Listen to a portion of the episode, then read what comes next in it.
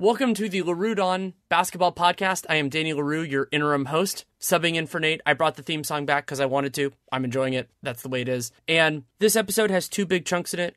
The first is catching up on news with Tim Bontemps of the Washington Post the Jimmy Butler big story from early on Wednesday, the Mavericks news, and a lot of other stuff that has built up over the last couple weeks. So Tim and I get into all that. And then the other big thing, far bigger, half an hour and a half basically with Jared Dubin about the Knicks. Super in depth, really enjoyed it. So that is this episode. I think you will really like it. Well, thank you so much for coming on. Absolutely, man. Happy to do it. Very busy day today. Absolutely a busy day. I mean, you had two big stories that happened at about the same time. We'll start with Jimmy Butler. Butler, there there were these reports swirling around of originally was going to be him going to Minneapolis for a meeting with Thibodeau. Then it changed to LA for a meeting with Thibodeau. And then the news that came out on Wednesday that he has requested a trade. And that is huge for a, a, series of different reasons.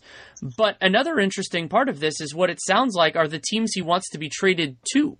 Yeah, I mean, uh, there's a couple things here, right? Uh, the first sign that things were going to not go the way they initially seemed to be was when this meeting got moved from Minneapolis to uh, Los Angeles. Was never really a great sign for the Wolves that that was uh, that was the case here. Usually, when something like that happens, it tends to signal that uh, you know players trying to get on neutral territory and kind of set their own terms of engagement. So, you know that that I don't think was an ideal sign for the Timberwolves. And you know, look, the timing of this whole thing is pretty strange to me. Uh, if you wanted to get out of Minnesota this season, you th- you would think this would have been done in the summer, or you would have done it a little bit later in the season. I, it's almost kind of the worst possible time for Jimmy's camp to do this. Not even because it puts the Wolves in a bad spot or because it's a week before training camp, but just because there isn't really a lot of options to trade him anywhere. Um, as you know full well, the fact that you can't trade a lot of the players in the league, all the guys who were signed this summer until at least December 15th, really is going to camper uh, a lot of teams' abilities to put together packages that can, at minimum, match Jimmy's salary with players that make sense for them, right? So um, you know, you did mention the teams that are that he's interested in. You know, the fact that it's the Clippers, the Nets, and the Knicks, all big market teams, all teams that could sign Jimmy this summer. There's just one very significant difference. None of them could offer him a five-year contract this summer at the full max, which would be over two hundred million dollars. It seems very clear to me that you know part of asking for this trade now, kind of like when Carmelo Anthony got traded back in 2011 to the Knicks, uh, is to allow um, is to allow the uh, the team that gets him to give him that five year max deal um, next summer, right? That that's clearly what the goal is. So you know,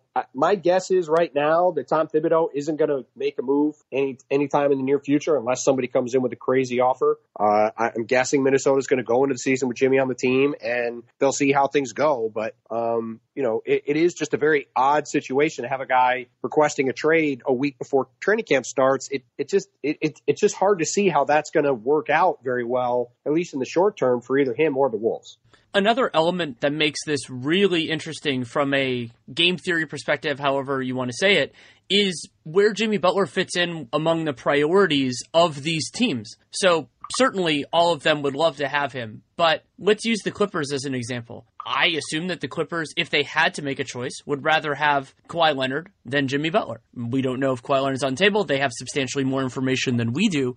But how do you approach that in terms of giving up assets for Jimmy Butler right now? So there's the whole bird in the hand is worth two in the bush argument, but then there's also the is it is the bird actually in the hand? And so those are conversations, and that's a power that Jimmy Butler and his team wield that it doesn't have to dictate what the trade is because we've seen in different circumstances. Kawhi Leonard is the most obvious example here, where it sounds like a team that was not in that mix just decided he was worth it at the price that they were willing to take. Some of that was the unusual nature of what the Spurs wanted, DeMar DeRozan, and all that kind of stuff.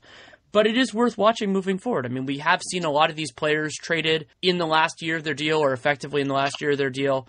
And so you have the rental price, which would be what a lot of these teams would pay, and then you have everything else. And then the other part of this that's really important is the one New York and LA team that was not on this list, the Los Angeles Lakers. I think that's important for a couple different reasons because if Jimmy Butler is not interested or not like if they're not a priority for him, well, then the Lakers are going to turn to somebody else because they can go after other people and one of those te- other three teams that were listed will make it happen for Jimmy Butler. That's not hard for them to do.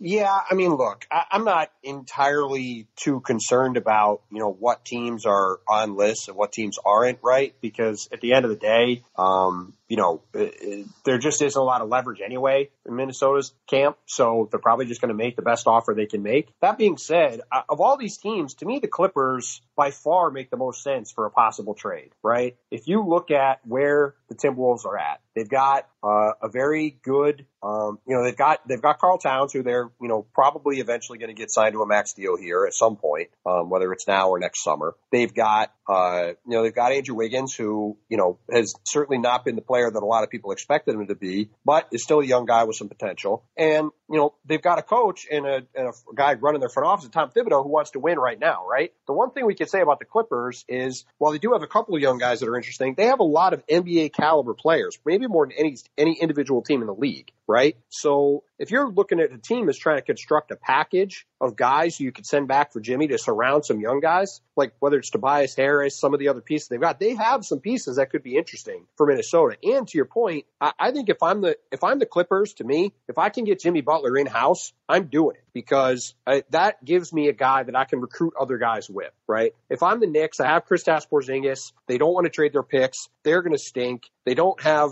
um, they don't have the ability, I think, to really, act, you know, reasonably make an offer for him that makes sense. Yeah, the lack of filler salary is a big, big problem for them. Yeah, I mean, you'd have to have Tim Hardaway in the trade. You'd probably have to give up picks and stuff. Like they, they just don't have the the talent depth to do that. And and the Knicks have been very upfront, uh, including I think even yesterday uh, or Monday, um, saying that hey, we're not going to make short term moves here. Um, that that's a sentiment that's that's been expressed to me privately previously.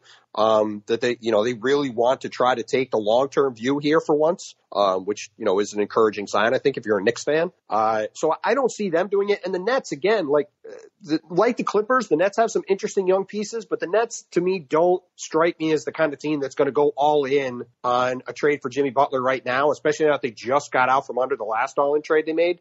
Um, and they are going to have the ability to sign two max guys next summer potentially. And I think they would rather kind of buy their time and wait. But the, the Clippers, with the guy and Steve Ballmer as their owner, a team that's trying to win now, um, I, I, could really see them as a team that goes, hey, we could get Jimmy Butler in here and we can use him as a chip to get other guys. So I, I think if he does actually get traded, uh, I think the Clippers make a lot of sense for him. Uh, and I mean, I don't know why the Lakers aren't on Jimmy's list, but I, I mean, it's hard for me to believe that you know if if he ended up with the Lakers, he'd be disappointed either. So um, yeah, that's that's certainly know, I, fair. I, I think the, the, the Wolves to me are going to make the best deal they can make if they end up having to trade him, and I also think there's a real chance they just don't trade him. And remember, we're talking about Tom Thibodeau here, a guy running the organization, a guy who has never exactly been um, you know, he's never exactly been accused of, of looking past the, the present day he's in, right? Guy who's always trying to win the next game. And, uh, you know, Jimmy Butler is one of the 10 or 12 best players in the league and the best player in his team. And it's, it's hard for me to see him, uh, you know, willingly moving on from Jimmy unless he's, you know, crystal clear on the fact that he's got no other option. That's a really good point, and that's also why the Clippers make so much sense. Because not only you talked about the depth they have, but they have players at the two through four spots, and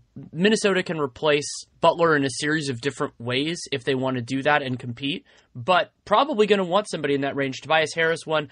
I don't love Gallinari with their team, but maybe Tom Thibodeau does, and we have to go through this.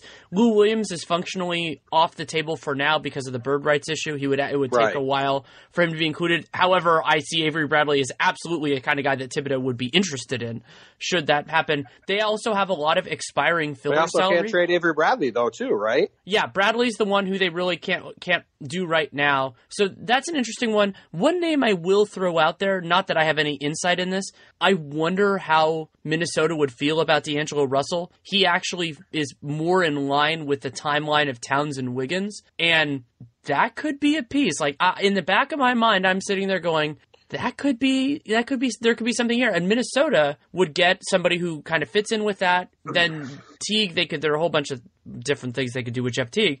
But also, right. Brooklyn doesn't need D'Angelo Russell. Like they could Dinwiddie, right. they could do a lot of other things. And theoretically, it's just hard for me to see Tom Thibodeau going all in on D'Angelo Russell. Right. Right. Well, I, I, I, haven't I haven't pieced this all together. I mean, that's the fun of recording this kind of as a rapid reaction podcast. Eventually, sure. there will be a at some point there will be a Jimmy Butler new destination podcast. Whether that is in February, whether that is a week from now, we don't know. But Right. I'm, I'm going to be fascinated to see what offers are on the table here. We have a lot of precedent, recent precedent of really, really good players being on the market with one year left in their contract. But I think a, uh, a really important point that you brought up is when this is happening because it's so close to the season. All these other players, they can't get traded. And for example, the Lakers, like the Lakers effectively can't really trade for Jimmy Butler right now because they don't have enough salary ballast because of all the guys they just signed. And, you know, maybe they could come to an agreement later on. They could even have kind of a framework together before December, however that's going to work. The possibility of reuniting Rondo and Thibs would be fun. That's another kind of possibilities on the table here. But I think the most interesting angle here that we're going to have to see is the person making the decision of what happens with Jimmy Butler is Tom Thibodeau because right. his incentives are very different from Pritchard trading Paul George, from RC and Pop moving Kawhi Leonard, from even from the Cavs weirdo Koby Altman just taking the job front office right. moving Kyrie. Right. This is a coach team president who is focused on the interim who might be making this move to determine his job. And that is a very different calculus. And if I were a team in this mix, I would be seriously considering adjusting my offer to calibrate to to what he might va- value and prioritize. Yeah, I mean, I don't, I don't necessarily, I don't, I mean, to me, it's less about Thibs' uh, job status. I mean, remember, he, he's got, I think, another 14 million owed to him the next couple of years. So, I mean, if he gets let go, I mean, it, it's not like he's going to be, you know, going to the Sisters of the Poor for help, right? So to me, the, the bigger issue is it's less about whether he's trying to save his job or not. Cause I, I don't think that will really factor into it. To me, it's much more along the lines of, you know, this is a guy who has is famously and relentlessly about the here and now and and and you know it's always prepare prepare prepare for the next game the next practice the next shoot around like that's where his mind is at right? So is he going to be willing to take a step back and trade away a guy who let's be honest i mean jimmy butler is everything tom thibodeau values in a player. Like there's a reason he went and got him in the first place right? Like that he is the tom thibodeau guy a grinder guy who was, went to junior college went to marquette was the 30th pick in the draft was never seen as you know, a, you know, a developing NBA superstar and, you know, kind of willed himself into being one of the 10 best players in the NBA. I mean, it's a pretty remarkable uh, career arc right? So um, I, am just not sure he's going to be willing to do that. But at the same time, like, to go back to, to something I said before, when you look at next summer and the number of star players that are going to be available in free agency, I think a lot of these teams are going to feel an imperative to have a guy there that can recruit guys to come play with him, right? Like we've seen in the past, these guys are not necessarily willing to go somewhere by themselves um, and try to strike it out on their own. But if there's other stuff there, that's a compelling argument for guys to stay. Look at Paul George, right? Look at you can go back and look at some of these other situations where guys have been traded and they've wanted to stay there. Um, it, has been because of the ability to play with other guys. LaMarcus Aldridge going to San Antonio, uh, Dwight Howard initially going to Houston to play with James Harden, even though that didn't work out. Like you go back in time, that's kind of the p- thing that's been there over and over again. So you know, while the Knicks I don't really think are realistic, both the Nets to some degree, but especially the Clippers, um, look like teams to me that would have some incentive to get a guy in there uh, that could really serve as an anchor tenant in terms of being like, hey, I'm the face of this team. I'm going to go out and sell, you know, X, Y, and Z free agents on why they should come play with me here in X city. Yeah, I'll be fascinated to see where where it goes goes from here. But we can move on to the other significant news of the day, which you know far better than I because you've been connected uh, following this story more closely, which is the announcement of punishment for the Dallas Mavericks as an organization and Mark Cuban personally for the sexual harassment workplace pervasive issue that they had as an organization. Yeah, uh, I, I, have been following this really since the story came out back in February. Uh, Sports Illustrated did an incredible job um, you know, kind of really distilling a really, you know, uh, a really just unbelievably bad culture within the Mavericks, you know, business side of the organization. I, I feel like I should say off the top, just because this is a basketball podcast, uh, at every point it seems to have been made quite clear that uh, the players within the Mavericks, led by Dirk Nowitzki, and the the coaches within the Mavericks, led by Rick Carlisle, and the the, the executives in the basketball side, led by Donnie Nelson, uh, really couldn't have handled themselves better when it came to um, you know this culture of uh, you know sexual harassment and you know misogyny and just a lot of terrible things being done and perpetrated uh, by the former team CEO, by some other employees on the business side. The basketball side has been universally praised for uh, the way it has it, it, it, always treated female employees, the way it, it interacted with them. Um, you know, so I, I, feel like just because it is a, a basketball podcast, it should be noted that this is about the business side. However, that includes owner Mark Cuban, who, while he was kind of cleared of wrongdoing in some respects, uh, he he basically everyone said he had no idea this was going on, uh, which uh, you know is on some level embarrassing to me. Um, uh, uh, you know, if you're running an organization like this, you have absolutely, and the only excuse you have is you have no idea this was happening. It's it's kind of a it's it's a pretty lackluster defense, in my opinion. Um, you know, Cuban Cuban agreed to pay ten million dollars to charities. Four times as much as the league could have fined him. So in that sense, he worked with them on that to have it be a stiffer penalty. He said in an interview with Rachel Nichols today on the Jump that he's willing to, you know, his hope is that this is less about the punishment and more about the um, or the you know the lack of a basketball punishment, more about the future, uh, you know, ramifications of it, the things he can do as an advocate going forward to try to prevent this stuff from happening in the future other places.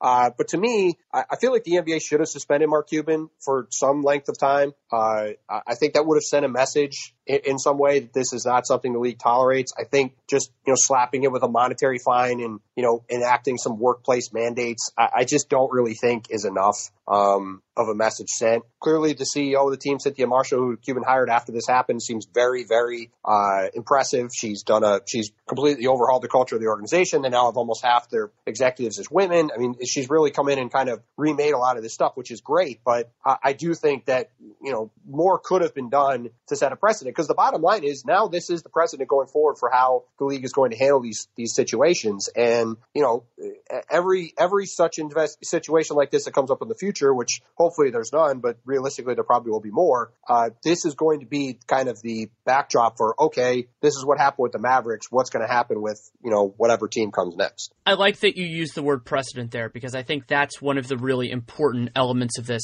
Sure, the fine is there, but also fines are weird precedent. I, am getting into my putting my my non-practicing lawyer hat on. I think that's a good way of putting it. But right we have seen, and again, this is getting outside of sports a little bit, but we have seen in large organizations that there can be that these sort of issues can be pervasive. They can be either shoved under the rug or not reported at all. And now the NBA has kind of put a line here that it, if if there is going to be a suspension, it's going to have to be something more egregious than what has happened in Dallas, and there is no real line in terms of what that would be, where it would really be there. And so this, I, I, I, a couple of people, I think you were one who who mentioned this too with the the Donald Sterling thing, and I'm not saying like Cuban should have been thrown out or anything like that, but owners, including most notably Mark Cuban, were very wary when that happened of the precedent of an owner being removed, basically forced to sell because of conduct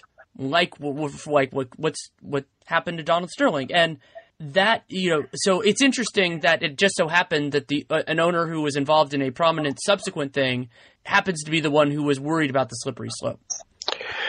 Yeah, and you know, again, it does seem like Cuban didn't know, but you're right. I mean, it, it certainly is an interesting note, and um, you know, I, I mean, look, th- there are people that are going to say that the NBA should have given the um, should have given the Mavericks some kind of basketball related punishment. That was never going to happen. Um, the NBA has made it very clear over time that they don't view these things in the same pot, right? Like basketball punishments get basketball punishments, uh, non-basketball punish, non-basketball, uh, problems don't, right? That, the, you know, the Timberwolves got several picks taken away for, uh, the collusion thing with Joe Smith back in 2000. Uh, Donald Sterling, with the Donald Sterling thing, the Clippers got, you know, no basketball related punishments, right? Um, so from that standpoint, I understand why the league didn't want to go down that, that road because it, it does make for just an incredibly awkward and complicated situation going forward because, you know, how do you determine this incident merits a first round pick where this incident doesn't, right? It's not, it, it's not a very easy thing to try to do. But again, in my opinion, the league could have sent a real message by suspending Mark Cuban for some length of time, whether it was, you know, the entire season upcoming where he couldn't go to games, he couldn't participate in basketball related decisions, whether it was until January 1st, whether it was until March 1st, whatever. Um, I think even if that's just a largely symbolic thing, uh, I do think it would have sent a message that uh, this is not the kind of thing that can be tolerated. Because at the end of the day, Mark Cuban has billions of dollars, right? Uh, he he can pay ten million dollars, and it isn't going to impact his daily life. As crazy as that sounds to us as normal human beings. Um, that being said, he is clearly a rabid fan of the Mavericks and loves being the owner of the Mavericks. And I, I think him not being able to do that for a while would have sent more of a message. Uh, so I, I think in that sense, the NBA missed an opportunity here, but you know, clearly this was a very exhaustive investigation. They they did over 200 interviews. They looked at over you know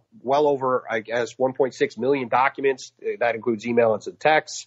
Um, you know, they they talked to all these people um, over basically his entire two decade, you know, his 18 years running the team. So it, it's certainly an exhaustive search or exhaustive investigation by an outside, though it's hard to call it independent uh, counsel, given that the Mavericks hired it and, and and they were reporting back to them and to the NBA. Um, but you know, Cuban seems to have been uh, contrite about this from the beginning. He has instituted a lot of changes, and it, it will be both very interesting to see a uh, how the Mavericks handle this going forward, and b if this isn't the, the if this is the, the only the first and last time that this happens in the NBA, or if it comes up again, as we've seen kind of repeatedly here over the past year or so, as the the Me Too movement has really taken off. You know, more and more places have been shown to have issues with this, and and really across all sectors of society. So it, it's hard to believe that it's the the last time that this will come up. And you know, now again, you know, like like we just talked about before, the way the league handled this is the way um, this is going to be handled going forward. I also think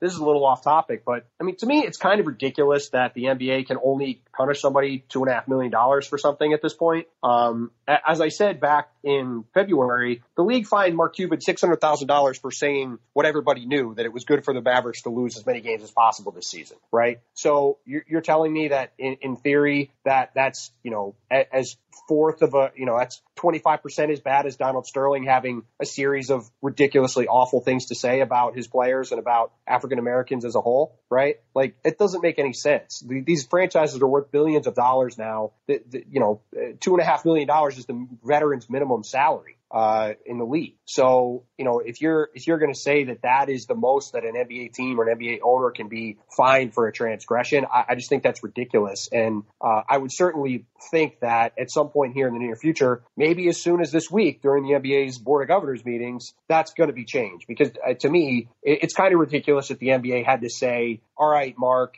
we're going to work with you so you can have this be a, two, a $10 million, you know, charitable donation to women's groups as opposed to being fined $10 million that we will donate to women's groups because we can't find you that much money. Right. I, I echo a lot of that. And they could even not that they have to do something like tying the fine amount to franchise values to the salary cap, something like that, just to make sure that it scales. Because otherwise, it will always be a lagging indicator. That's just well, the way I, this I mean, works. That's, that's, probably going too far. But even if you just up it to ten million dollars or twenty million dollars, or yeah. or say it's up to the league's discretion to determine how much to fine people, like whatever. Like it, it shouldn't be. Yeah, we can we can fine you the same amount of money it cost the Timberwolves to sign Luol Deng the other day. I mean, it, it just doesn't. It, it just isn't. It doesn't seem right in a league where everybody is making this much money now. And again, I, I, who knows when that rule was enacted? I probably was 20 years ago when it might have been longer when, you know, two and a half million dollars is a much different sum of money. But these days with the amount of money that's in the league, it, it just isn't adequate, I don't think, to address the biggest issues the league has to face. I have very little to add to that, so I will, I will echo your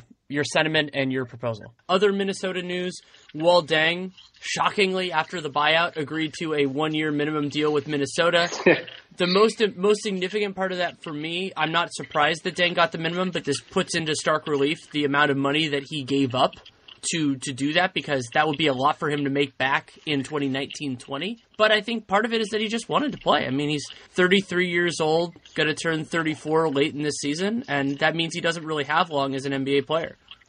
Yeah, I mean, and he has made a lot of money, and also, I mean, remember he basically got eighteen million dollars to sit at home last year, and uh, not that it makes it any easier to give up money, but uh, I think you saw with Ryan Anderson giving up a few million in guaranteed money uh, to make that trade with the, the Suns work when it sounds like they basically told him he's either going to be they're starting for or play a lot of minutes. Uh, you know, th- there's a, those are a couple of veteran guys that want to play and see the ability to make some money next summer and say, hey, let me get on the market and uh, showcase my my skills and, and, get a chance to get another deal. I think Deng will play. Uh, I thought he could have helped the, the Lakers last year. I just think the relationship between both sides got too toxic and they decided to just you know not really have him be around. But um, I, I, still think he can, can, can do some things for them. Uh, obviously, like you said, he is 33. He does have a lot of miles on him, but uh, for a team that could really use a solid locker room presence, there are a few better guys in that department in the league than Luol, and I think, you know, with his ability to, to space the floor a bit at the four, um, you know, maybe he could play some three still too. I, I think he can give them some production off the bench, which is something that they really struggled with a lot last year. It is, and it'll be weird, uh, assuming that the rotation works the way I expect it to, to see Deng as a kind of a low minute guy for Thibs, just because his starters play so many. But having Deng in case Jimmy Butler misses time again this year, or Wiggins, you know, having him there is is definitely beneficial. It doesn't look like they will have the services of Justin Patton at least for a little while. Patton broke the other foot now, so I haven't heard a projected timetable. He wasn't going to be a big piece of their rotation this year, but it's another setback.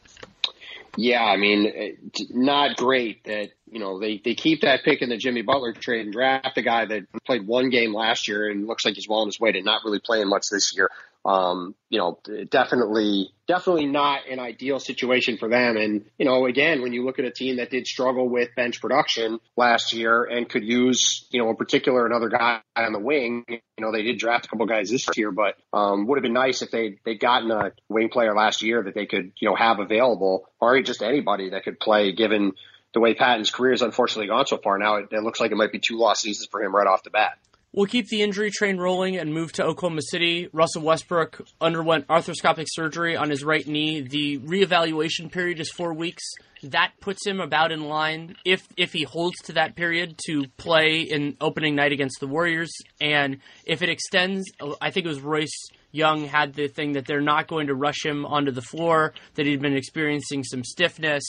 And this is the same knee that he has had three surgeries on, but those were three and a half years. Like the, the incident was the Patrick Beverley thing that was three and a half years ago.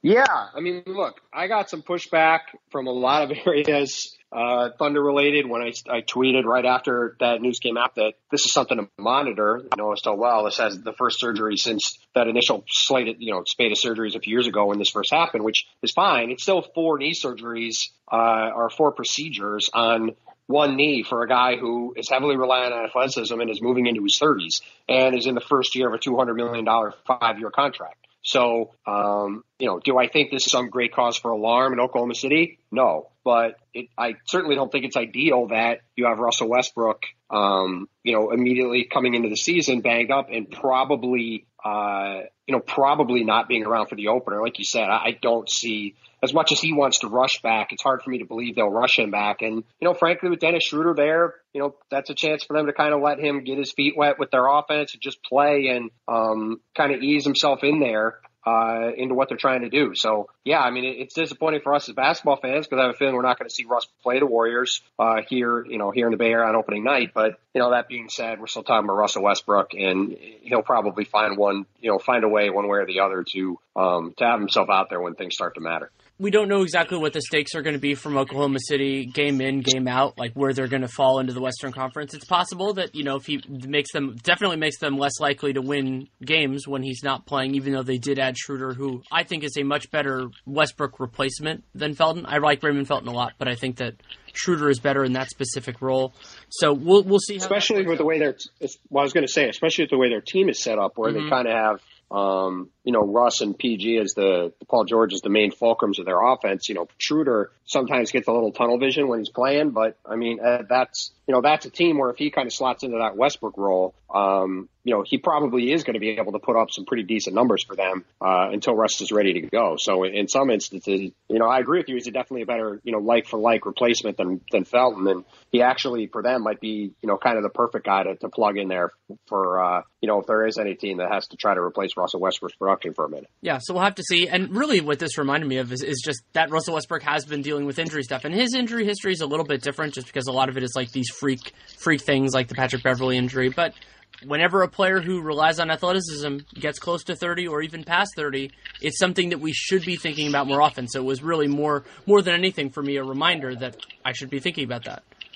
Yeah, no question. I mean, you're talking about, you know, earlier this summer, Paul George had a knee operation too. Uh, he looked great in uh, Team USA stuff in Vegas. I was there and saw him. I thought he looked fantastic. Um, you know, Westbrook, you know, participated in that some. Uh, but yeah, look, it's just it's just something to monitor. When guys get in their 30s, you know, every time you you get cut open, you know, that's that's something to pay attention to. You know, there's no such thing. It's kind of the it's kind of the, the old phrase. There's, there's no such thing as a minor surgery when it happens to you. Uh, but uh, it's really just that there's no such thing as a minor surgery. Period. Uh, if you're getting cut open, it, it's something to pay attention to. And you know, I'm certainly hoping that Russell Westbrook comes back and it, it is just fine. But, uh, you know, it is something to monitor when you have a guy that heavily, heavily reliant on athleticism that's had, you know, that many procedures done on his knee at this point. We can go to Phoenix, another injury thing. Devin Booker uh, recently underwent surgery. He had an issue with his right hand. Uh, that had a six week timeline from when the surgery occurred, which would, if it were rigid and injury projection time should never be considered that way,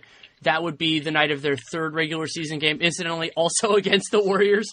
And so with Booker, there are these weird questions about what the Suns are what they're playing for this year, but Devin Booker is in, an integral part in whatever they do. So again, the idea is you want to make sure that he's right before everything starts. And something that Bobby Marks brought up is that Booker does have an escalating part in his contract if he gets basically if he qualifies for a designated rookie situation and it's not so much missing three games if that's really what it ends up being, but if this becomes more of a lingering thing, then it lowers the likelihood of that.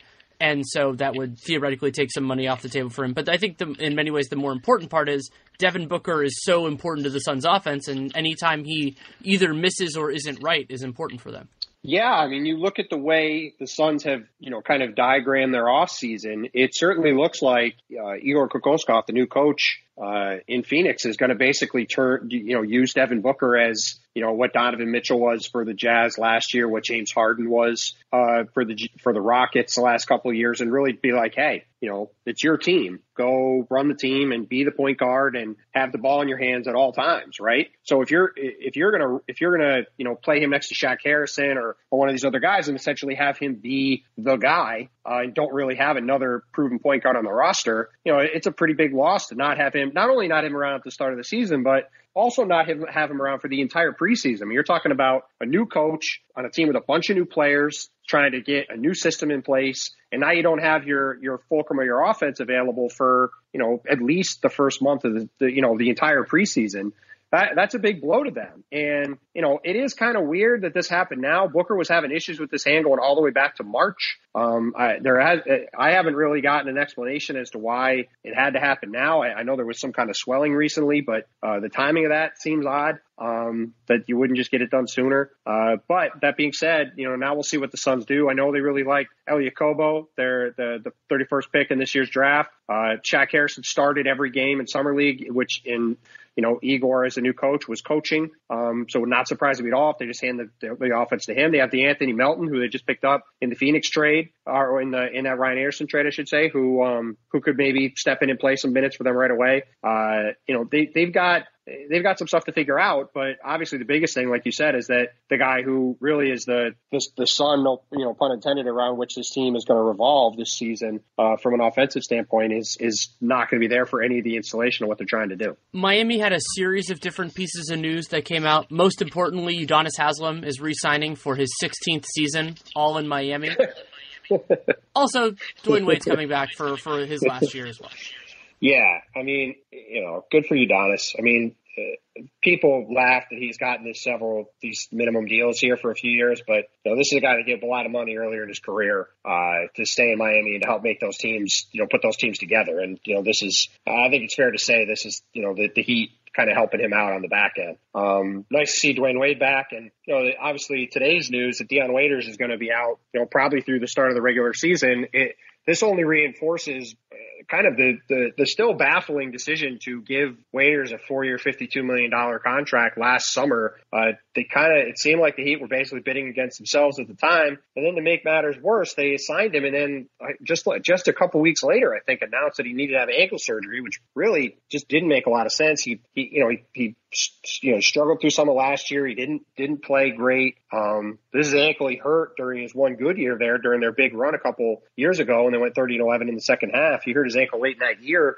and you know he played 30 games last year, wasn't good, had this surgery. You know, it, it, it's just not a great situation, and it, it, you know for a team that is as cash strapped as the Heat are, you know uh, that summer last summer could really come back to haunt them these next couple of years because you know for a team in the Heat that was so conscious of the future at all diff, all you know all the time, constantly trying to set themselves up to, to be ready for the next big free agency splash. You know, next summer when there's going to be eight or nine All Stars available, the Heat are going to be completely out of the mix, barring a lot of trades happening. And you know, I, I think they'll really come to rue that summer if you know they do remain where I think we both kind of expect them to in the you know six, seven, eight, nine discussion in the the Eastern Conference here for the next year or two. And something that Jeff Stotts brought up, which I think is is important, is that Waiters had both a navicular fracture repair and an ankle surgery, and that's a lot to deal with. Yeah, I mean, you know, the navicular bone, other than you're tearing your Achilles, is probably not a worse injury you could have than breaking your navicular bone as an NBA player. I mean, that's a that's an injury that has ended careers. Um, you know, I, I usually that's a bigger issue with big guys um, than a guy like Dion, and you know, I certainly hope for Dion's sake that he's fine um, long term. But yeah, it's not. It's definitely not encouraging that you know we're into the second year of a four year deal, and after playing 30 games last year, you have a guy that you know doesn't appear he's going to be ready to go at the start of the season, and there really is no indication when he will be ready to go. I mean, maybe he'll be back you know, in November or something, and it won't be that bad. But um, you know, my it didn't sound like this was an incredibly optimistic update from Pat Riley today. It didn't. I also want to note briefly that Waiters has a 1.2 million dollar bonus for playing 70 or more games. It was already classified as unlikely, and now it's absolutely unlikely. So he's probably not going to get that money for this coming season. I think an underappreciated piece of news that's come out over the last couple days is that Jeff Bzdelik is retiring from coaching. He is considered the the architect, the leader of Houston's defense, which was a massive part of their success last year. Yeah, I mean, just another hit in a, a, summer full of them for the for the Rockets. I mean, look, they have a really good staff. Roy Rogers uh, is a terrific assistant. My guess is he's probably going to pick up uh, a lot of the defensive stuff. You know, he's been in Washington and Brooklyn. Uh, was in Detroit, um, longtime player in the league. So, I mean, it's it's not that they don't have experienced people there, uh, but Jeff Bzdelik did a remarkable job. Um, you know, kind of helping usher in this defense that the Rockets put together that really gave the Warriors a lot of fits last year and, you know, turned that team into a much better team than I think anybody expected. Um, at least at the, I should say at the defensive end of the court. Obviously the Rockets are supposed to be good, but, um, you know, their defense really even held Golden State down in that, that, uh, that Western Conference finals. It was, you know, their offense that really abandoned them in the second half of game seven that prevented them from going to the NBA finals and probably winning a championship. So, um, you know, between losing Trevor Ariza, losing Luca Mbah a uh, you know, probably, I think you, we agree with me that the additions they've made, you know, particularly adding Carmelo Anthony, you know, may or may not work out great. We'll see if James Ennis can become a better three point shooter than he has in the past. We'll see if they can, uh, you know, revive Michael Carter Williams' career. Uh, but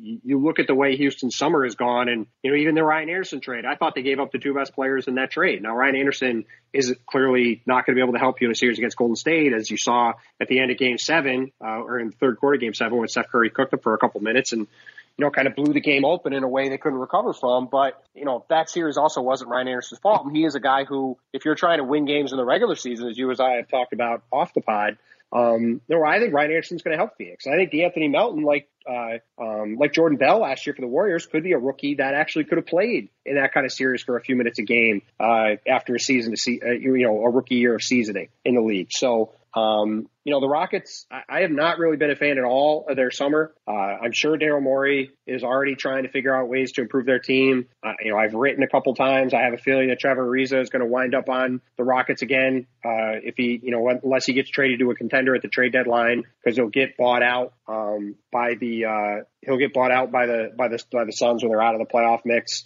uh, in February. But um, you know, if they want to catch Golden State, they have a lot of work to do. And frankly, they may have had their window. Mean, I think Nate has said this um, on on the pod when you guys have talked about it. Their their window might have been last year, and that that might have been that. We might look back at them like the 2000 Blazers, who were up what 15, 17 in Game Seven of the Western Conference Finals against the Lakers, and uh, and let the lead slip away and, and end up losing that series and you know not winning a title. I mean that they, you know, last year's Rockets team might just end up being one of those great flash in the pan teams that just didn't, you know, quite get over the hump in their one real shot to do it, and then they could never quite get back there again. It would be a shame, but it is absolutely possible. It's it's something worth considering. I, am not fixated, but I, I, took note of some comments from Lonzo Ball. He described his surgery as a last resort, and he elected to have a meniscus trim rather than a repair. And he said they could have repaired it, but it would have taken him six months versus six weeks, which is about the standard that you would talk about for it. And what concerned me about that, there are a lot of other considerations that might just be, you know, a young guy talking about his distillation is Lonzo's 20, and sure, him taking an extended period would have been concerning, but one of the, the issues with a trim versus a repair is that you don't have as much of your meniscus left and he's going to like the potential of losing more you know like having to get more trims or even a removal. I believe Dwyane Wade had a removal I, I just am a, I'm a little bit queasy on it if the reason was the duration because the this Lakers team is not going to be as good as they'll be in 1920 and Lonzo's not battling for a, an NBA spot for his career or anything like that.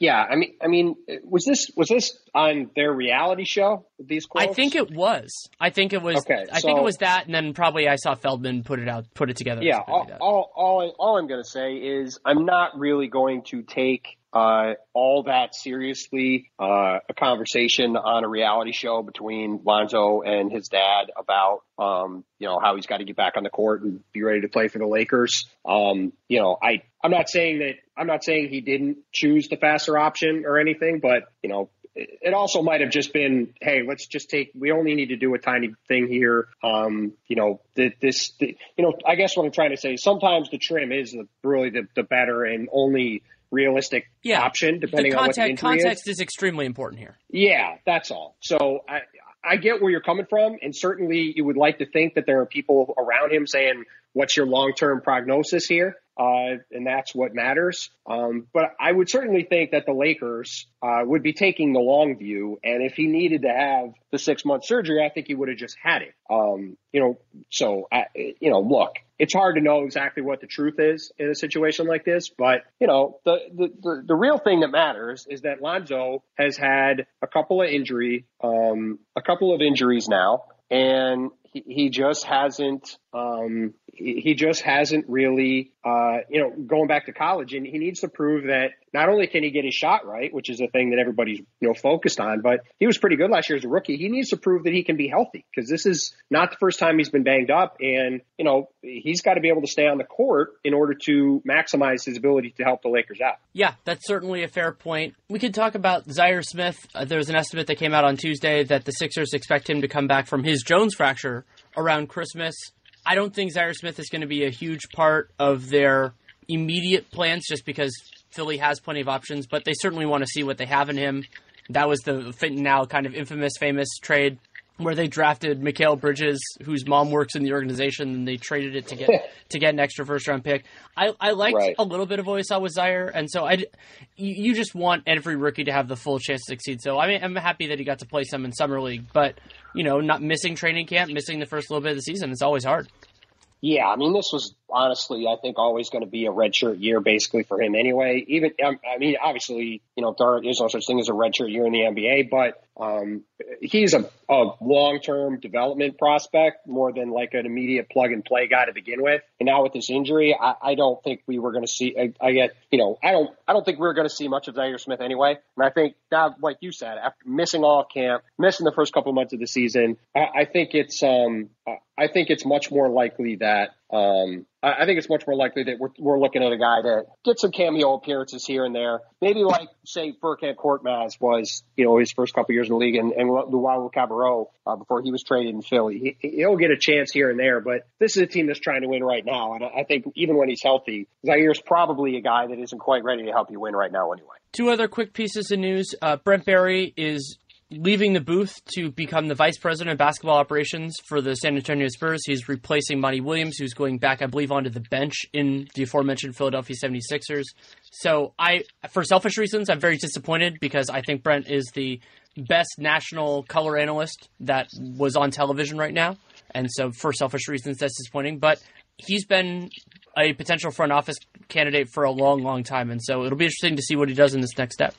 Yeah, I mean, Brent's going to be running a team or coaching if he wants to. I, I don't think there's any doubt about that. Um, you know, Golden State tried to hire him last year. Uh, Detroit tried to hire him earlier this year. Uh, you know, I, I think he didn't really want to leave San Antonio. Uh, you know, his kids are, are I think, in middle school ish, uh, that age range. Um, think he wanted to be around them for a while. Now he gets to do the best of both worlds and be, you know, with the Spurs, the team he spent a lot, a lot of time with during his career. Um, you know, uh, it, it's, it's a great spot for him. Like you said, selfishly, I'm, I'm bummed out because he, he's just such a terrific, uh, voice on TV. Great for the league, great to listen to. Um, really sharp, uh, when it comes to, uh, uh, uh, when it comes to you know teaching people about the league. Um, you know, it's uh, it, it will it'll be disappointing from that standpoint to not get to hear him, you know, on NBA TV and doing games once or twice a week, and then during the playoffs. But uh, thrill for him as a guy, one of the one of the nicest guys in the league, and a really sharp guy who I, I think will be running an NBA team uh, before too long. You know,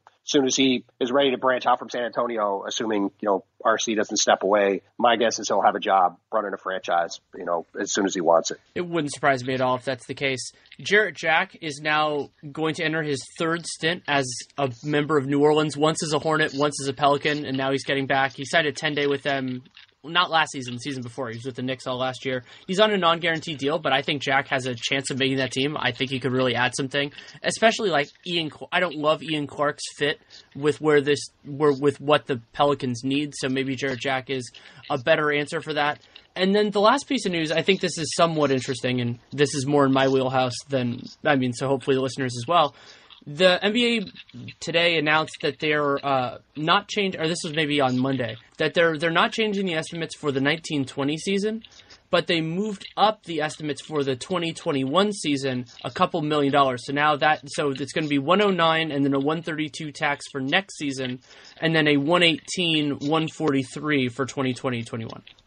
Yeah, it was interesting to see. Um, it was interesting to see. Um, it was interesting to see that uh, that number put out there, the higher number. It's not what I uh, it's not what I expected. Um, but that being said, you know the, the, league after the cap being flat the last couple years, the league was kind of expecting it to jump up a bit. Um, you know we'll see how solid these numbers remain. I mean, remember there there's been times in the past that been projected to be higher than they were, and then they've come down. Um, you know I think everybody's pretty confident that these these these couple jumps in the cap are going to stay in, and certainly there's a lot of teams that are going to need him to stay in because there's a lot of teams bumping up near the tax line and could really use to um, could really use uh, to really use that extra, you know, jump up to get away from it a little bit as some of those 2016 deals start to come off the cap. Um, you know, but we'll, uh, you know, we'll see how that plays out going forward here. But I, um, you know, I, am at this point, I, I, think everybody in the league is, uh, is ready for some extra money to get into the system. You know, certainly the players are, um, you know, certainly the players are frustrated with the way, you know, this last summer, I think in particular went. And, you know, with a lot of big markets, you know, hunting for big name players next summer with, you know, Chicago, Philly, both New York teams, both LA teams could all have max cap space next summer. Uh, we could be looking at a, a, you know, a real field day for, for some of these players, you know, getting back in the market, trying to get themselves some money. Yeah, that could definitely be the case. So it'll, it'll be worth watching. Thanks for taking time to jump on and do some news. Anytime, man. Happy to do it. Thanks again to Tim Bontemps for taking the time to come on. You can, of course, read him at the Washington Post. You can subscribe to his Monday morning post up newsletter, which I think is really worthwhile. Collects a lot of different things around the league with some original work, too. And you can follow him on Twitter at Tim Bontemps. Big podcast with Jared Dubin going super in depth on the Knicks coming up. But first, a message. Get to hear Nate's voice and hear a message from Lumosity. If you listen to podcasts, you're probably a pretty curious person. I know my fiance falls into that category. Oh, wait, no, no, she's not my fiance. She's not my wife. Wow, that is a massive slip up. she actually heard me say that. She's laughing in the background. And I should say wife. Wife is really just so much easier to say than fiance. Husband, on the other hand, is like kind of a sorry word. Not really a huge fan of, of that. But when you try to shorten it to hubs or hubby or something, that makes it even worse. But anyway, uh, back to my point here my wife loves playing word games. She likes challenging herself and she really enjoys Lumosity, which is the world's most popular brain training program. You sign up for Lumosity and you take a free 10 minute fit test to get your baseline scores, see how you compare to others your age, and then you can start training. And they've built their brain training on a foundation of research and expertise to help you improve your mental abilities. And they provide a personalized training program based on 60 plus cognitive games and activities whether you want to work on memory, speed, problem solving, hone a balanced set of skills, isolate one skill you want to focus on, you can do really any of those things at lumosity.com. That's L U M O S I T Y.com slash capspace to sign up for that free fit test. Get a 30%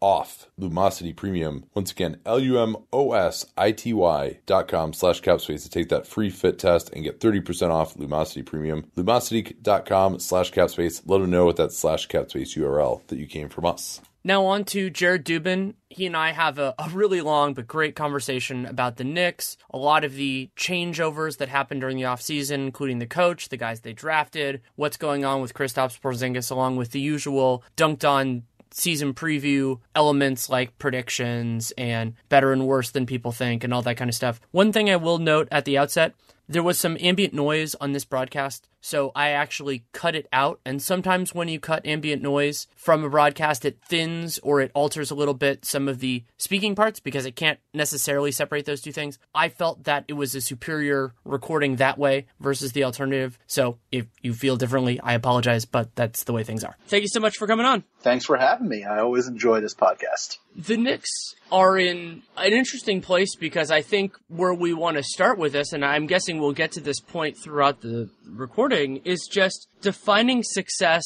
and defining priorities for this season. Because I think we could probably agree at the outset that the expectation is that the Knicks aren't going to be super good this year. Whoa, whoa, whoa! I, I I'm already no. Um, yeah, no, I don't have a quibble with that at all. but there is a lot of ground between, you know, even if we're like fringe playoff team, let's let's put that as kind of towards the best case scenario, and whatever the worst teams in the league are, you know, that that line can be very different in different years, and certain teams don't have a choice in the matter in terms of where they end up in that realm, but other teams really do, and I'm fascinated with the Knicks on two points with this. One is how much choice do they have in the matter, and what do they prioritize? Do they want to look good for free agents, win a couple of extra games, or do they want to maximize their draft pick, or maybe some hybrid between the two, where they're they're not trying to lose, but they're also you know not gunning for every win? Yeah, I think it's that latter path. Um, I don't think that they're going to have to try to lose at least for a, a lot of the year, and some of it is going to be out of their control just because we don't know if or when Chris Kristaps is coming back. James Dolan has already floated the possibility that he could be out the entire year. Clyde Frazier has done that too. Um, you know, they're saying he's targeting like a December return, which seems a little bit on the early side to me. You know, last year the two guys that tore their ACLs Zach LaVine and Jabari Parker came back in like a little bit more than 12 months, close to 13 months, whereas for Kristaps, December would be 10 months. And, you know, given where the Knicks are in their building process, it seems particularly unwise to try to rush him back in 10 months. I think something like February or March seems like a better sort of timeline. And if he's out for that long, I'm not sure they have much choice in terms of trying to win a ton of games. You know, they could try, but it might not work anyway just because the level of talent without the best player just isn't there. And I think that, you know, in that case, they want to show not necessarily that they can win a bunch of games and get 30 something wins, but more that they have players who are good at specific things and can fit in around the kind of guys they're going to be chasing next offseason while at the same time saying, you know what, prioritizing the development of these players is probably a little bit more important than saying going from 22 wins to 28 wins. And then, you know, in that case, you get a little bit better of a draft pick as well. Right. And I think that's going to be the happy medium that they go towards. And really, the nature of this is not always a preseason plan that gets executed. It's adjusted Right. on the fly. And the biggest X factor in all of this is probably when Kristaps Porzingis comes back. There could be a point if it gets pushed late enough that it kind of gets answered for them, where you know the the incentives are different and you go slow. And something else to remember with ACL injuries, and you can make an argument in a couple different directions of who is going to be more cognizant of this. Is that you talked about like Zach LaVine coming back, you know, 12, 13 uh, 12 about a year after he after he tore his ACL. He wasn't the same player the rest Right. of that year. And so for Porzingis, a guy who is about to enter restricted free agency, while I don't think he has to worry too much about getting a big contract because people know how good Kristaps Porzingis is, I could see his people and himself possibly saying, you know, I don't want to push this too hard because A, there's a chance of re-injury, and B, if I'm not the same guy, maybe teams are a little bit more hesitant to commit big money to me. And maybe the kind of the equivalent of that, that Chad Ford called the international man of mystery in the draft process is true here, where it's better to be uncertain than to have the po- a, a clearer possibility of a negative. I think that's especially true for him because he's shown, uh, you know, in the three seasons of his career that he's played so far, he has, you know, maintained very, very strong play for around a month and a half, two months at the start of the season. All three years he's gotten off to this blistering hot start. And then all three years he suffered some sort of like minor lower body injury in, you know, mid to late December. And, you know, in the first two years of his career, all that did was, you know, knock his production back a little bit over the course of the rest of the year. And then last year it knocked his production off a little bit. And then a month or two later, he also tore his ACL. So you're talking about a guy who's had trouble sustaining his starts to the year anyway. Now also dealing with the after effects of coming back from a major injury as opposed to a minor injury. It's something that could definitely affect his play on the floor. And, and obviously, you know, that affects, like you said, it's, it's somewhat out of their control because of, you know, how much that will affect the team. I think another thing that will affect them is, you know, the last few years they've been this team that gets off to like better than expected starts and that on occasion has deluded them into thinking they're a better team than they are. And I wonder if that happens without Kristaps or if they end up starting off the season really poorly and that will sort of affect their decision making over the rest of the year as well. And they say, you know, you know what, maybe we'll just try to trade somebody like Courtney Lee, which I mean, they've been looking into doing throughout the offseason anyway, but it hasn't happened yet.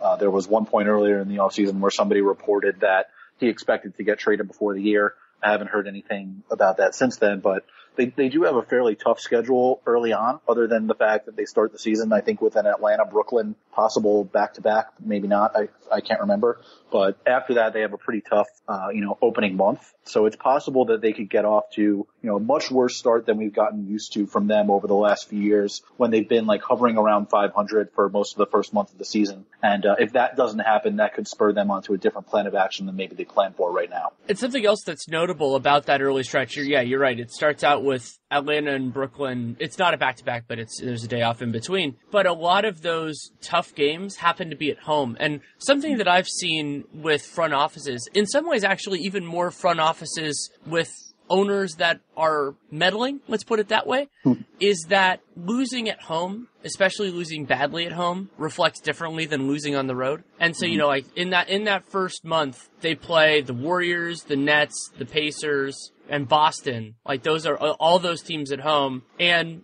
you know, they could certainly win a game or two of those, Yeah. possibly. But I could also see them losing a lot of those. I mean, and I, I haven't looked at like what what of those teams on back to backs or anything like that. But I'm very interested in kind of those circumstances of when the decision makers, whoever the whoever that is, whether it's owners putting a thumb on the scale, the general manager, however your however the team decision structure is run, is when they get the chance to see that stuff in person in front of their home crowd. Because sometimes that can lead to a different sense of where they are. And with the Knicks, you talked about how that's been in previous years where they've gotten off to that stretch and maybe it hasn't necessarily led to like, oh, we're going to make a big trade in, in November or December or something like that. But it changes the way you approach selling off the guys you already have and mm-hmm. everything else like that. And so the Knicks could theoretically, if you if you agree with where I think we both are on this team, from a dose of realism early on as opposed to a dose of undue optimism early on.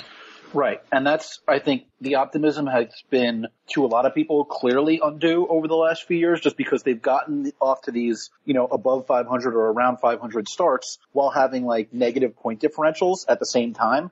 And that's happened, I think, like all three years, which is, uh, pretty crazy. They've been, you know, outperforming their win expectancy by two or three wins just at the start of the year, which, I mean, if you do that over the course of the entire season, it's, you know, extremely beneficial. To do it that early is, is really rare and really lucky. You know, there's no other word for it. And it'll be interesting to see if that trend reverses itself a bit. And, and I do agree that having it happen in front of the home fans would be especially a dose of reality. That's not to say it's definitely going to happen. They just do have a pretty tough start to the season and, and it's without having Kristaps there to buoy, you know, the offense and especially the defense, you know, near, near the basket in particular, it's, you know, it seems somewhat more likely to me that their true talent level will shine through than, than it has the past few years because Kristaps has been so good early on and that has helped them get wins that they maybe shouldn't have gotten. And I think, you know, as an extension of that, you know, after that first month of the year, they have, I mean, I, I tweeted about it earlier this summer. They have one of the toughest stretches of schedule of the entire season from Christmas through like the end of January. And it includes a, a six game West, West Coast trip in there where, you know, they, they play the Bucks on Christmas. Then a couple days later, they go play the Bucks in Milwaukee. Then they're in Utah, in Denver, in the, in LA for the Lakers, in Portland, in Golden State. Then they come home for Indiana and Philly, travel to Washington, and then play Oklahoma City and Houston at home. That stretch is from December 25th to January 23rd. And that could either be, you know, depending on whether you believe the Knicks timeline or whether you believe the more realistic timeline of Kristaps coming back sometime around February, that stretch can either be right after Kristaps gets back or right up to leading up to when he's supposed to come back. And I mean, that's, I think two, four, six, eight, ten. That's 12 games. That's a stretch where you could easily see them going like, you know, two and 10, one and 11, something like that. That could be, you know, do a lot of determining about how the rest of the season goes too. Yeah, it definitely could. And it's also worth noting that that stretch, not only does it coincide with Porzingis' potential, like, kind of the gray area in the timeline, but also the trade deadline. You know, that's right before all Right. of these decisions need to be made. And what, that gets into one of the more interesting questions you and I are both kind of made our original stakes in the basketball writing world through the cap and the CBA. And it gets hmm. into the question that I think is really interesting beyond all of these other ones about the Knicks is, let's say you, you brought up Courtney Lee. And Right. Courtney Lee, you know, he has another year. He's paid through 1920. And one of the challenges with this Knicks team, I wrote about this for The Athletic about the challenges of stretching Noah's contract, mm-hmm. is that they kind of need to know well not even kind of i shouldn't i shouldn't hedge it like that they absolutely should know before they make any move involving multi-year salary kind of like where this is going what they want and it, not necessarily who's going to say yes because that's an entirely different question and so moving Courtney Lee, you know, you're you're trading him theoretically for something else. Now, assuming a team does not take him into cap space because that is functionally impossible right now, and I don't even think there are many trade exceptions that are that big. There are a couple, but those teams aren't going to use them.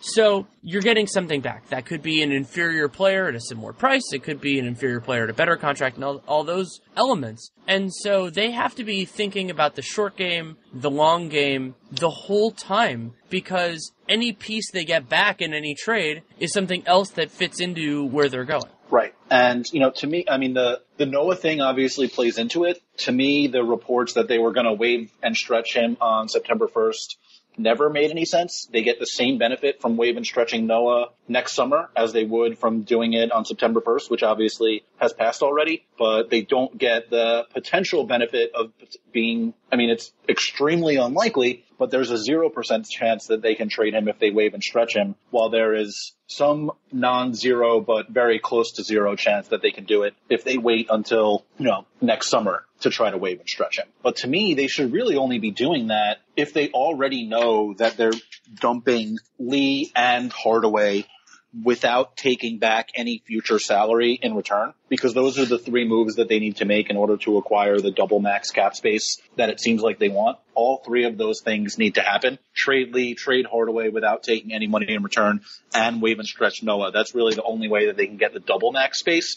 It doesn't make much sense to do the Noah move without also doing Hardaway and Lee just because there are other ways you can get the single max space. And if you're not going to get the double, it doesn't seem worth it to have Noah on your books for five more years, or sorry, for four more years, as opposed to two more years.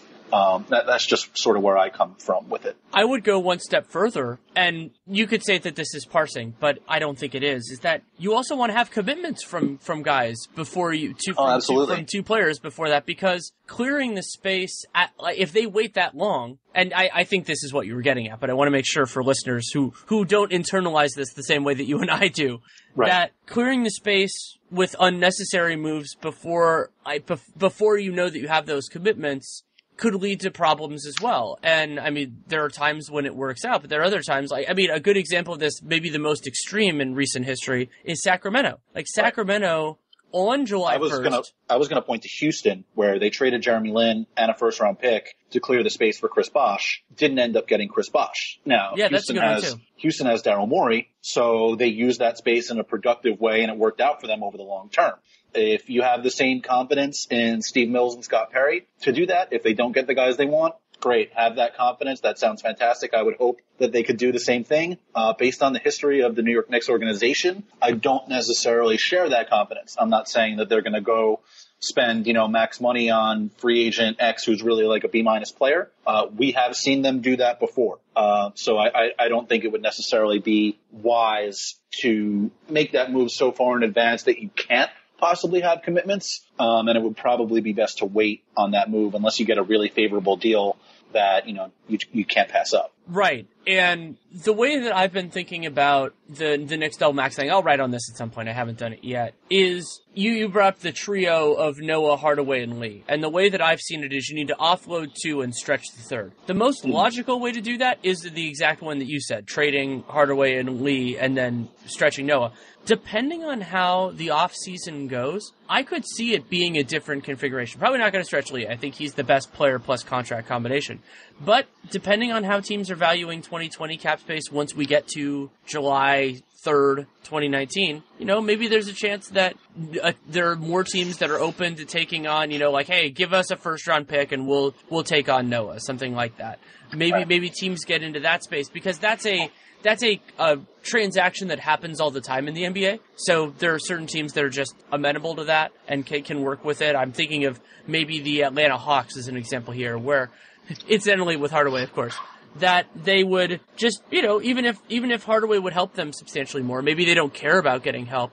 And then the other reason why I think it's a good idea to wait with Noah is this just practicality point, which is that there are going to be a substantial number of teams that have cap space in the summer of 2019. Yeah. I'm glad you brought that up because I was going there next. and if and so what's going to happen on this is that teams are prizing that space right now. And and justifiably so for the teams that actually have some real flexibility here. But the second the league year gets close to turning over, so really once the once the regular season ends, arguably once we get deep into the playoffs, because trades can't happen with non-playoff teams during the playoffs, and this might actually be a year, depending on how what Sacramento does, that that could really happen. But the challenge w- at that point for all these teams is going to be, oh crap, we're competing with 10 to 15 other teams, and while a portion of those are going to be saving that space for free agency, a portion of those are just probably, if they're honest with themselves, they're going to be sitting there going, we're going to do the whatever is best for us. Atlanta is a really good example here. And Sacramento could be as well, depending on the pragmative nature of their front office, which we, which, which is its own thing. But then those teams are going to lose a lot of leverage. And Courtney Lee's 12.8 million for 1920 is going to look a lot better. You know, there there will be free agents who who get better contracts than that, to be sure. But maybe a team saying they're going, well, we don't want to give, you know, all the all those guys who took one year contracts this summer, they're going to be looking for three and four year deals. Mm-hmm. And so then Lee looks better, like Hardaway looks comparatively better, and Noah's contract, it's like, well, like this is exactly what happened with Jamal Crawford a year and a half ago. So with Jamal, the Clippers needed to clear the space for Gallinari, and I think that was like four or five days into free agency. At that point, the Hawks already knew, well, this is what we are. We have this space. We're not going to do a whole lot with it. They were able to negotiate a buyout with Crawford. And so actually that cut the price down a little bit too. I could absolutely see that happening with Noah if the Knicks can be patient enough to wait all the way to next summer. Yeah, I think all of those things are true. Plus, just the fact that so many teams are going to have 2019 cap space. I think I saw somewhere that as many as 15 teams will have 20 million or more in cap space. Um, not as many teams are going to have quite as much 2020 cap space. If the Knicks just let those, well, the, the two contracts of Noah and Lee expire and then we would assume that, you know, in any rational world, Hardaway would pick up his nearly $19 million player option for the 2020-21 season. Um, the Knicks would basically just have that contract, Kristaps' probable max extension, and rookie deals on their books. And they would go into the summer of 2020 assuming they don't sign anybody long term next summer, um, with double max cap space and more. And they would be one of, you know, the power players in that summer. It's not quite as star studded a free agency class as 2019, but when you're the lead dog in a free agency class, you can, you know, throw your weight around a little bit differently and potentially do, you know, different things. And again, cap space is not just allowed to be used on max players. You can, you know, ex- extort teams for draft picks. You can make lopsided trades. You can do a lot of different things with your cap space. You can rent it out and acquire draft picks. You know, there are a lot more options that come from waiting as opposed to saying, we need to get rid of these deals now because we need to do something this summer. They've been preaching patience. They hired a coach who is very young and has been talking about, you know, development and valuing the long term and that they're saying all the right things. And it'll be interesting to see how they balance, you know, the, the clear desire they have to make a splash next summer in free agency because, you know, New York has been talked about for so long as a destination city, even though they haven't really gotten the destination players. Pretty much every time they've gone into a summer with cap space, they have not come away with their first option. Um, so, you know, we'll see what happens there. But, you know, balancing that desire while still allowing yourself to say, you know what, we're not going to get these guys this summer and it's fine if we wait another year. Not because we're tanking, but because we don't want to rush things and doom ourselves to four or five years of not really knowing what we're doing. And the big threshold there is going to be a fascinating question of kind of like where, okay, so there are certain players who unambiguously, if they say yes, you take them. I mean, Kevin Durant's an obvious one. Kyrie will have to talk about his, like, you would have to talk about the medical stuff, but if that's clean, mm-hmm. of course, he's a no-brainer. Like, oh, there, and there are a series of other guys, depending on but that gets into what I think is the most interesting and important story with the Knicks outside of Porzingis, and even maybe including him this year, is that the Knicks' primary focus should be evaluation. Mm-hmm. They did an interest. I mean, they drafted players who I well, I wasn't low on Mitchell Robinson. actually like Mitchell Robinson before they got him, but like I wasn't as high on Kevin Knox, admittedly, in the draft process. But he looked very good in summer league. He had some signs that I really liked, and whether that ends up being totally legit if that portends success to come or if it doesn't. The, one of the most important elements of this next season is just figuring out what they have, not only in the rookies, the rookies are important, but also in guys like Frank Ntilikina. And mm-hmm. knowing or having a much better idea of where those guys are in the timeline, that isn't necessarily a one year project. That could be, you know, another benefit of waiting until 2020 is by that point, I think the Knicks will have a pretty good idea of not only what Mitchell Robinson's kind of, not maybe his end game, but where he'll be for another couple years, but also the other big question here is what position is Kristaps Porzingis long term? Like, does this hmm. injury affect him enough? I I feel like Porzingis should be a center anyway. I think it fits his defense yeah. better and everything like to that. To me, I mean, I'm with you there. Um, to me, it's already clear he should be a center. I think, you know, we've seen he's one of the best rim protectors in the league, if not the best. Like last year, he had the best field goal percentage allowed with when he was within five feet of both the shooter and the basket among every single player in the league that challenged at least three shots a game. Like better than Rudy Gobert, better than Joel Embiid, better than everybody. And he's been in the top 10 in that stat all three years of his career. He is one of the handful of best rim protectors in the league. But I think we saw, you know, last year and the year before in particular, he really struggles at, you know, not going out on the perimeter and just guarding a guy straight up, but at doing that dance where he has to be on the perimeter guarding a guy like say Kevin Love, um, you know, dart into the paint to help, get back out to recover on the shooter, and then contain that guy off the drive. I mean, it's it's it's too much for a guy who is as tall and long as he is, and just having him near the basket is just so much more beneficial. Both for your defense, for his physical well-being, for everything, for the you know the, the things that he is good at, it's just better. Uh, so to me, he is a center and the longer you pretend that he isn't, you're sort of wasting time. Um, if he wants to play some power forward and you have some lineups where he does that, depending on who you put next to him, that's probably fine. I guess he's technically more of a four on offense anyway. I, realistically, he's more of like a three on offense, except he doesn't do quite as much off the dribble just because he spends, I don't know, 90% of his time on the perimeter, whether it's in pick and pops or spotting up. Um, so, but sorry to interrupt you there. He is a center. Yeah, I agree with you. And so, as a point of reference, you brought it up. So Porzingis defended 5.2 shots at the rim per game last year, which is pretty much in line with not not with the most aggressive centers, but with you know players who especially bounce between the positions. So Embiid was at 5.8 last year. Davis was at 5.8. So uh, you know you have you have guys in that area. Now there are players, of course, higher than that. Gobert is over six. But for a guy who's often list who often plays next to another big man, that's a pretty impressive number. And as you said, opponents shot 49.2 percent last year on those shots that he contested at the rim. Joel Embiid, 52-4, Davis 53.8, Gobert 55.2, Whiteside 56-1, and so on and so forth. And th- that's going from lowest percentage up. There, there are right. certainly guys who do a lot worse. And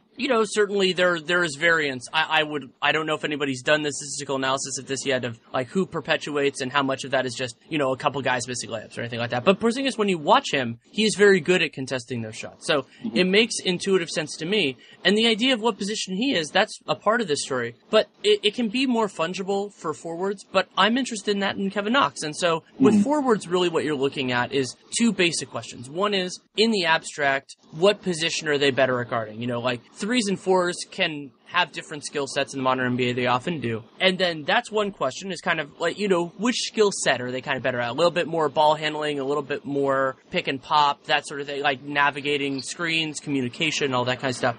But then the other part of that is, can they handle tough assignments versus do they need to handle easier assignments? And so right. those two questions are going to be pivotal for Knox on the defensive end because that and like is the more kind of abstract is he starter quality question because at a certain point you are always evaluating players in terms of what makes sense around them and supply dictates in certain circumstances to be sure. But knowing what you have is exceedingly important to making the right decisions both in the 2019 draft 2019 free agency and so on and so forth. Absolutely. And Knox, I think it's pretty clear he's sort of like a combo forward type you know, at least offensively, you would hope that he could have the skill set of a three in terms of doing a little bit more off the dribble than a typical four man does.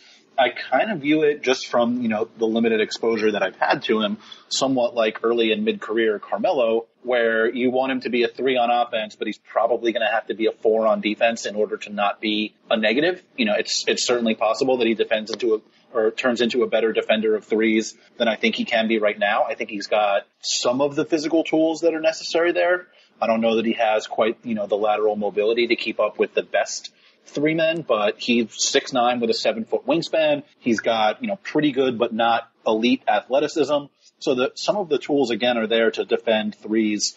Um, but I, I think it's going to wind up being where he has to defend fours. Maybe he disproves that. Maybe he turns into a guy that, you know, can defend both at an average level or better. I think that that's probably on the higher end of expectations for him. And you're going to be more average or a little bit better at fours, slightly below average or perhaps quite below average at threes. But even that, you know, if, if he turns into the kind of offensive player that it looked like he could be during summer league, that's still a very good player and probably a better one than I thought they had drafted just because, you know, he showed more, I think, off the bounce and especially getting to the free throw line in summer league than I thought he might have. Um, but something you brought up earlier in terms of the evaluation, not just rookies, um, I think that this is where they missed a really big opportunity last season. Um, this, none of this is to say that Frank Ntilikina should have started at point guard, should have played more minutes, anything like that. He wound up ranking fifth on the team in minutes um, during the regular season, but he played only 32% or sorry, 35% of his minutes with Kristaps Porzingis before Kristaps got hurt, and he played only 37% of his minutes overall through the whole season with Tim Hardaway. That's just not enough, and I think it's clear that he was not put in position to succeed whether you think he's a point guard or an off guard. He did not play enough minutes with A, the best player on the team, and B, a guy who has been shown to improve the performance of every point guard that he's plays with, played with throughout his career in Kristaps. And he did not play enough minutes with enough, you know, off the bounce creativity and shooting next to him in the backcourt. He just, and that, I think that that's a failure of Jeff Hornacek and it's somewhat a failure of management that they didn't say this is something that needs to happen and we need, this guy is important to our future. And, you know, it's pretty clear we're not going much of anywhere. And, you know, he's got certain skills that would be valuable. Like, first of all, he was clearly the best perimeter defender on the team. So if you wanted to win games, having him on the court more often probably would have helped. Plus, it helps the team evaluate a player who's important to the future. And I, and I think they really failed on that front last season. It also would have given him reps in a Yeah. more relevant circumstance, and you know, young players who are guards, even even if they end up being off guards primarily, are going to need some experience and comfortability running pick and pops, running pick and mm-hmm. rolls with talented big men. I mean, that's just that's where the game is going, and the Knicks had an opportunity. I, I'm assuming that they didn't expect it to be as short lived as it was, just because Porzingis is getting injured. But that's another v- benefit of trying things throughout the season, not just making it. Oh, well, once we hit February, if we're out of it, then we'll start start playing the young guys. No, you need to make sure that you have it because you never know when a player is going to be available or unavailable. And it's very possible, I would say even likely, that Frank would have struggled during some of those stretches. But as Uh, you said, yeah, the rookies conse- struggle. Like, yeah, the con- the consequences of that were pretty minimal. The Knicks, other than you know they had that misleading hot start, like they, they even if and this is again defining success is an important thing here. It's like okay, let's say the best case scenario after that run is they're gonna get like the six, seven, or eight seed. Like let's say theoretically they believe that. It's like okay, you know that's a good thing, but they weren't gonna have a ton of cap space in 2018, no matter what happened. So they weren't really recruiting free agents. That wasn't necessarily going to be a springboard team because so much of this team has to turn over before the next big stuff happens. So I'm not going to knock a team most of the time for, you know, going for the playoffs because the playoffs, there, there are a bunch of different benefits for it and everything else. But when you are a young team that has a lot going on, and that is the absolute rosiest of scenarios, we're not talking about, you know, like, oh, that's like m- more likely than not or anything like that. It was something that could have happened. Well, then you start to think about things a little bit differently and you go, well, 30, then it's the 38 versus 28 versus 22 win type of question again. And for me, you don't necessarily have to throw any young guy, especially a young guard, into the fire and say, you're starting right away and anything like that. But you want to make sure that you have enough information so that when the season ends, you go, well, this is where he is right now. Not where he's going to be 10 years from now or anything like that, but this is where he is right now. And I'm not sure the Knicks have enough information right now to do that, even to say this is what Frank Ntilikina was last year if we're evaluating him for those purposes. Oh, I agree. And I also think like I don't know that you can reasonably argue that like we're gonna play Kristaps with Jarrett Jack as his point guard most often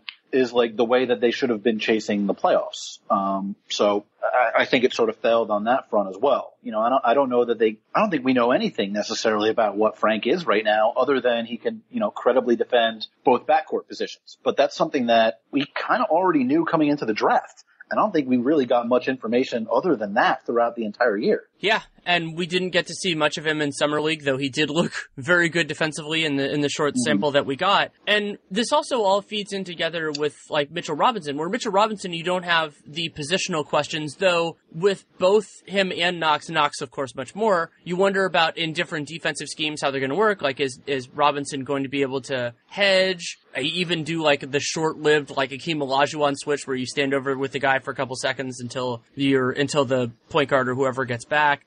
And with Knox, it's you know can not can he be good defending twos or ones, but can he do it enough to you know to to tread water? It, the, Right. Those kind of threshold questions, and they all fit together. And sure, there's a chance that Mitchell Robinson and Kristaps Porzingis. I think there's a very good chance they're both center, not center only, but pretty. I mean, Robinson I think is going to be center only, but like that they're they're center primarily players. And sure, that's suboptimal. You'd rather if Robinson ends up being as good as I hope that he can be, you would want him to not play the same position as your best player. But as long as he's good, that's a, a problem that you can work with. That's something that Right. you can you can go in a couple different directions with it. Worst comes to worst, you can always move one of them, or you could just have 48 good minutes at center. That works out fine as well. And Yep. So you need to evaluate those guys on their own merits, but also it's good to get a sense of how they fit into the greater whole. You know, like I would like to see minutes with Knox and Robinson playing against the other team's best guys, and they're probably not going to swim right away those guys as a pairing against the best because the best players in the NBA are are incredible talents. A lot of them have much more experience, but it's just a snapshot. And as long as those guys have the right mentality on, about it, which they should, and that's part of what Fizdale is going to have to do, then at least you have that in the back of your mind for when Porzingis comes back, for when you're trying to sign guys in 2019, and most importantly, in some ways, when you're making the decision if the best guys don't say yes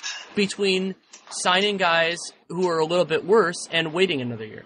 Right. And, you know, I, I, I do think that it's, it's important to let them make mistakes um, and be okay with the fact that that's going to happen. Like they are young, they don't know necessarily what they're doing yet, and, and I think that a lot of Ntilikina's hesitance last year came from the idea that if he made a mistake, especially offensively, Hornacek was just going to yank him off the court. And he let other guys play their mistakes and he did not let Frank do the same. I think the Knicks have to recognize that Knox and especially Robinson, who hasn't played in like over a year, are going to make mistakes and just be okay with it and teach them what they did wrong, tell them what they did wrong and how to fix it, but let them play through it and figure it out at the same time. Um, and, and, within that, I think it's going to be interesting to watch what is Fizdale's defensive philosophy going to be and how does that fit into the kind of players in the roster. The Knicks defensive philosophy over the past, like, ever has been, um, what's the word? Um, abominable. Um, uh, haphazard, whatever you, you want to use. Um, they've not really had much of a defensive philosophy at all. And, you know, instilling that they do have some guys that could be very good defenders. You know, Ntilikina, I think last year already showed he is going to defend at least two, probably three positions at a very high level for a long time just because of the combination of size, length, instincts, athleticism. Um, not the kind of athleticism you normally associate with athleticism, where you know he's jumping over guys, but you know functional athleticism in terms of the way he moves his feet, the way he you know uses his hands in passing lanes and defending guys on the ball. He is going to be quite a good defender on the perimeter. Robinson looks like he has the potential to be you know a real terror, you know at least at the rim, and potentially more than that. And then obviously Kristaps is a very good defender at, at the rim that's the basis of a pretty good defensive team if you can figure out the right way to use them.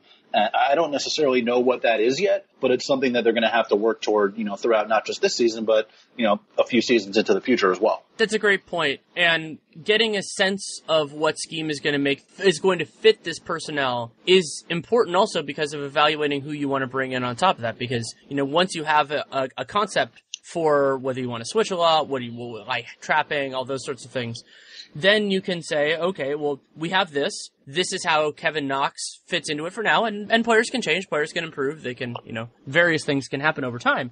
But it, it helps, and in certain circumstances, especially if it works, you can sell players on that. Like, hey, look, you're going to do really well with us. And we focused a lot on that offensively, but I'm sure it's true defensively as well. Lots more to talk about with Jared Dubin. But first, a message from Nate and Lightstream. Getting into credit card debt is pretty rough. And I think the credit card companies rely a lot on the fact that maybe you're just not looking at what the interest rate is. Well, if you do look at it, it is a pretty rough APR. The average credit card interest rate is 18%. But you can hopefully lower that uh, with Lightstream that offers credit card consolidation loans from 5.89% APR if you sign up for AutoPay. So with Lightstream, you can get a loan between $5,000 and $100,000 and get your funds as soon as the day you apply. They believe that people with good credit deserve a great interest rate and no fees. And my listeners right now can get a special discount on top of Lightstream's already low rates. The only way to get this discount is to go to lightstream.com slash capspace. That's L-I-G-H-T-S-T-R-E-A-M dot com slash capspace.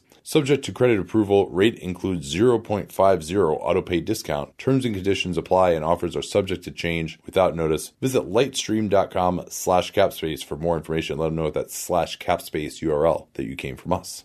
We've spent some time on the rookies that the Knicks added, but the other pieces that changed over. And so mm-hmm. that is really bringing in Hezonja and possibly Vonleh, depending on if you know Vonleh makes the team, and then losing Kyle O'Quinn, Michael Beasley, and Jarrett Jack primarily. I would say those, would you say those are the big ins and outs of this offseason? Um, yeah, that's off the top of my head, the guys they lost, that's, you know, the most notable guys. I don't know that they were ever going to bring Jack back just because, you know, they traded for Mudiay, they signed Trey Burke, they're getting Ron Baker back, who's sort of a, you know, half, I guess, combo guard. Um, and they have Frank, who they, you know, still don't really know whether he's a point guard or a shooting guard. Jack was never really going to return. Um, I don't know that Beasley was either. O'Quinn, there was a question, but those are certainly the most notable guys, yeah. And I mean, it's certainly also, I mean, once Mitchell Robinson came in, and, right. and I mean, the Knicks, and that's the most amazing thing about them is that even without, like you and I both talked about Porzingis primarily being a center as, as our vision for him, even without your best player whose primary position is that, the Knicks are still have plenty of minutes at center.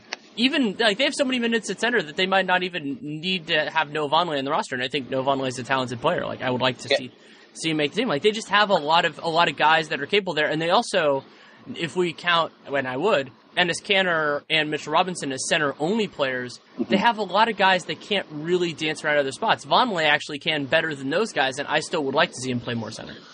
Yeah, I think they have probably three guys that are strictly center only, and you can't play them at any other position. Uh, if you include Joakim Noah, uh, Kanter, Robinson, and Noah. Theoretically, Luke Kornet can play next to another big man just because he can shoot, and he's not really an interior defender anyway. He's more of like a I guess you would call him a stretch five if his shot actually goes in. We'll see. Um, I know that they like that skill set from him. Um, I don't know that he's necessarily going to make the team. I don't know that Vonleh is going to make. The, I mean, that's already like just with those four guys and Vonleh, that's five guys that can play center even before Kristaps comes back. Um, and you know, then Vonleh can play the four, Kristaps can play the four, Kornet can potentially play the four, Knox can play the four, Lance Thomas can play the four, uh, Hezonja theoretically can play the four. He did a lot of it last year in Orlando. They have a lot of guys that can play front court minutes. Um, and two of those guys are new. We, again, Hezonja will be on the team, I, I would imagine, throughout the season unless they decide to trade him mid-year. Vonleh, we don't know what his situation is, but even without Kristaps, like you said, they have a lot of guys that can soak up minutes there. I don't know necessarily that either of the guys that they brought in in the front court are long for the team. Um, Hezonja is on a one year deal, um, with, you know, no team option on the back of that. I, if I'm remembering correctly, that means they can only offer him 120% of his salary next year as a starting salary, which gets you into like, can't remember exactly how much he's making, but it would be like nine or 10 million. Um, so even if he's good, you're probably not going to bring him back. And then Vonleh, um, I don't know, he's a front court of the future type guy. They're going to have Kristaps back at that point. They have Robinson, um, and you know Knox. I would imagine is going to play some four as well.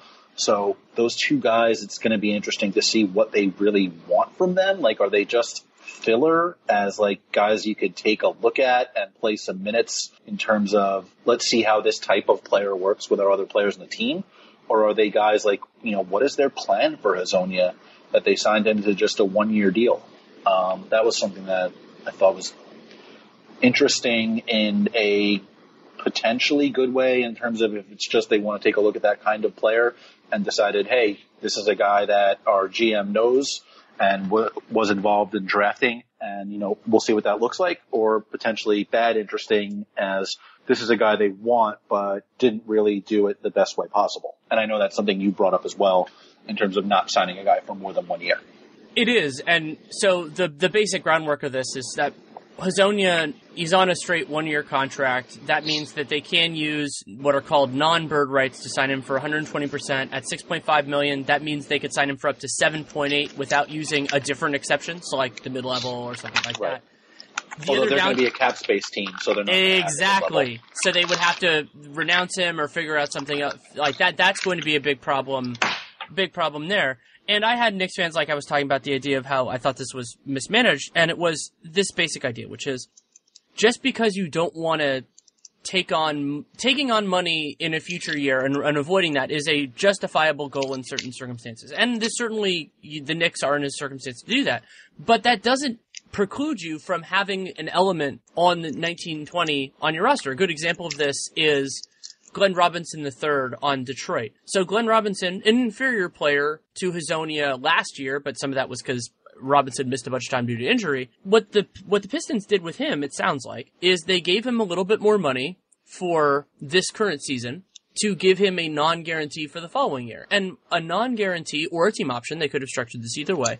What that, or even a non-guaranteed team option, which you can do. That's actually what, uh, TJ McConnell and a few others have. Is that what that allows you to do is it, it gives you a kind of a backstop. And it's not only necessarily about keeping Hezonja, but it also gives you the possibility, like the Pacers had with a bunch of guys they signed last offseason, to move them or to do something Right. else with them. And they, you know, the Pacers ended up not really doing all, doing. They kept those guys because you that's an option. Utah had a similar similar decision after they lost Gordon Hayward and they had all this money last year. And so, if Hezonja was unwilling to do that, if the offers were so strong from, I, I think I've heard that Portland was offering and a couple other teams. Well, if if he has enough leverage to credibly say, I'm not going to do anything for that second year, well, then you say, good luck to you, and you go after someone else. Like the Right. the kind of VORP, the value over or if you want to do like Vora for Vorfa or something for value over replacement free agent for Hezonja, you know, it's meaningful. His skill set, I, I, you know, I'm the Archbishop of the Church of Hezonja for a reason. Like, I like what he can do, but he is not so special that those demands are worth acceding to. And as you talked about, the personal connection could have been a factor, and teams fall in love a lot. They're they're very rarely, you know, that kind of ruthless pragmatism saying, okay, you know, Hezonja, you're this, and we like you, but we could get somebody else who either has a more team friendly contract or whatever. We could maybe split up the mid level, whatever whatever way that wants to go. Teams get like, I want this guy. What can I do to make it happen? And then they go, oh, well, Portland's offering me, you know, six million for one year. They're not doing anything in the second year. And you're like, well, crap, we might as well just get this done. That sort of thing happens, and it's not like the stakes on this are so high that it's catastrophic or anything like that. But it's just not the best they could have done. Right. And I've talked at various points before about the idea that limited flexibility, limited team building tools can sometimes be a honing experience. A good example of this was what Morey did with Houston last year. Like after they got Chris Paul, they had a bunch of things they had to do on their roster because they traded so many guys to get Chris Paul. I mean, the totally worthwhile mm. trade, all that, but they had to they had to solve a lot of problems. And all they basically had was the mid level, the biannual, and then a bunch of minimums. And so Morey went, okay, here are my priorities. What's the best thing I can do with that? And so it was a clarifying experience. You know, it's the idea of like, okay, if we know this is what we have we, and we have to squeeze it, then at least we're going to be thinking about it in that frame the whole time. And that's what bothered me about what the Knicks did, is that they came into it knowing a couple of constraints, knowing, okay, we don't want to commit to money in 1920, and we don't know how good we're going to be, so we want to go in a couple different directions. And while Hezonja is far from a bad player, far from the worst thing they could have done with their mid-level, it, it's, it, it does feel a little bit, a little bit hollow, and hopefully he has a great year, it works out, everything like that, but and, and, it's very possible that what we're talking about is more in the abstract than anything else because, you know, maybe the Knicks get a max guy or two next year and it didn't matter. That, that non-guarantee would have been declined. But you, for me, especially when you have a relatively new front office, process is very, very important because that's what you can use to guess what they're going to do moving forward. Right. And that's something that, you know, the, the process brings me back to sort of my opinion on the Hardaway contract last summer. Um, if you look at Hezonja, probably the best case scenario for this signing is that he outplays this six and a half million dollar contract and then you have to pay him next summer. And it's a similar thing with Hardaway where, you know, the absolute best case scenario for him on this four year, $71 million deal is he is good enough over the first three years that he opts out and then you have to decide if you want to pay him again. Um, and, and, you know, the likelihood of him being good enough to live up to the, the first three years of that $71 million deal, um, to me was low and that was just living up to it. When, you know, in, in the abstract, the best thing you want to do is get surplus value on a deal. And the, the likelihood of that happening with Hardaway seems, uh, incredibly low. You know, it's already underperformed the first year value of the deal when it's when he was most likely to overperform it just based on the way that the contract is structured because it goes up by five percent every year. Um, so it's you know with Hezonja the upside doesn't seem to benefit the Knicks all that much and benefits Hezonja a lot. Um, whereas, you know, in the, the most likely case scenario, they just get, you know, a guy who can probably play 20 or so minutes a night uh, for a year, and like that's fine. It's just you know not necessarily want the best way to use your mid-level exception. You know that said, it's you know a worthwhile shot to see what he is. Um, I don't know that there was necessarily any better shots that they could have taken with that money. Um, it just seems like they, they could have structured it in a way that was more advantageous for the team rather than the player. Not that, not that it's a big deal, like you said. Nate put together a really good outline on all of these teams, and we don't, we haven't really followed it necessarily so far, but I want to go through some of those questions. And so one of them is just who on this team do you expect to have a better year, and maybe who's going to have a worse year than 2017-18? Um, so I think just by virtue of being put in better position to succeed and having had a full summer uh, to work where he wasn't hurt like he was last year, that Frank Ntilikina will be better this year. Um, I think that just based on the um, the physical developments that he's made, that he's going to be better defensively, even that he was last year, um, and, and, potentially. Uh, defend threes a little bit more often and better than he did last year. And being able to defend three positions credibly is obviously better than being able to do it with two. Um, I think his shot will be a little bit better. I said next to his uh, trainer Chris Brickley at a couple of games last season, and one of the things that they're working on throughout this summer is being balanced when he pulls up for that jumper, which is like the biggest, the single biggest problem he had offensively, other than just natural aggressiveness last year, was being out of balance when he took a shot. And I'm going to be very interested to watch that. So he's someone I think will get better. Um, I think even though I don't necessarily expect him to be um, a positive value player based on his contract or necessarily overall. I think Hardaway will be better this year just because he's unlikely to have as prolonged a shooting slump as he did last year. Like those kind of slumps just don't happen all that often. Um, and if he adds to his game, that's good too. Um, Damyean Dotson is someone who I know you guys have talked about on the podcast a little bit when you've done your your prospect uh, evaluations. I think that if he gets on the court, he's going to be better than he was last year. He didn't shoot very well uh, when he was on the floor last year, and I think he's shown himself both in college and in his two summer league stints to be, you know, at least a passable shooter. So if he gets on the floor, I think he should be better as well. And then like it's just hard for Emmanuel Mudiay to be worse. So maybe he'll get better. Um, you know, guys that should be worse. Uh, Courtney Lee, aging makes you worse. He's, I think, 32 now, if I'm remembering correctly. Uh, you can correct me if I'm wrong. Uh, Lance Thomas also getting up there in age has dealt with injuries over the past few years. Uh, probably won't be quite as good. Enes Kanter seems incredibly unlikely to set a career high in field goal percentage again. Uh, without KP to play off of, I don't think we'll necessarily have as much success inside either. Um, unless you think that Trey Burke is a better pull-up shooter on higher permanent volume than Steph Curry, that dude is definitely getting worse this year.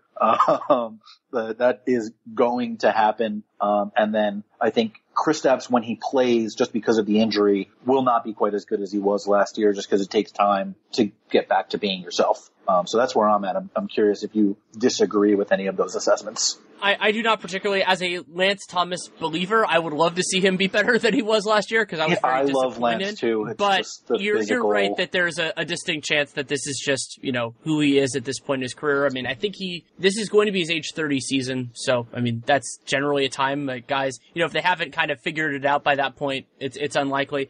And with Kanter, I'm Lance be... just quickly. Lance has just dealt with so many physical elements yeah. over the last couple of years too that have sort of deteriorated the things that he does best. Mm-hmm. Um, and, and Courtney Lee, by the way, is 32 now, but will be 33 by the time the season starts. Yeah, yeah. So this will be his age 33 season. And so with Kanter, I could see his PER going up because PER is about kind of the, the volume and then efficiency on top of it. Cause I could see his usage going way up on this team because they're just, Kristaps Porzingis isn't going to be there as much. And so and his Kanter is their best offensive player and typically a team's best offensive player gets a lot of touches, at least per minute. And however many minutes he plays, that'll be a question with Mitchell Robinson and everything else. Mm-hmm. And so I could see, but I don't define a player having a better or worse season by PER. So I would right. say, you know, that he'll he'll probably have kind of a worse season by what I'm considering. Though I am going to also be interested in how he looks defensively. Can Fizdale bring maybe a little bit more out of him? Not that you know, I mean, Kanter has played for capable defensive coaches in his past. He, he still sucked on defense. So right. the, the, that, but sometimes a different voice can help help you reach out. Maybe they'll do a system that is more in tune with what with what makes sense with Kanter's skill set, something like that.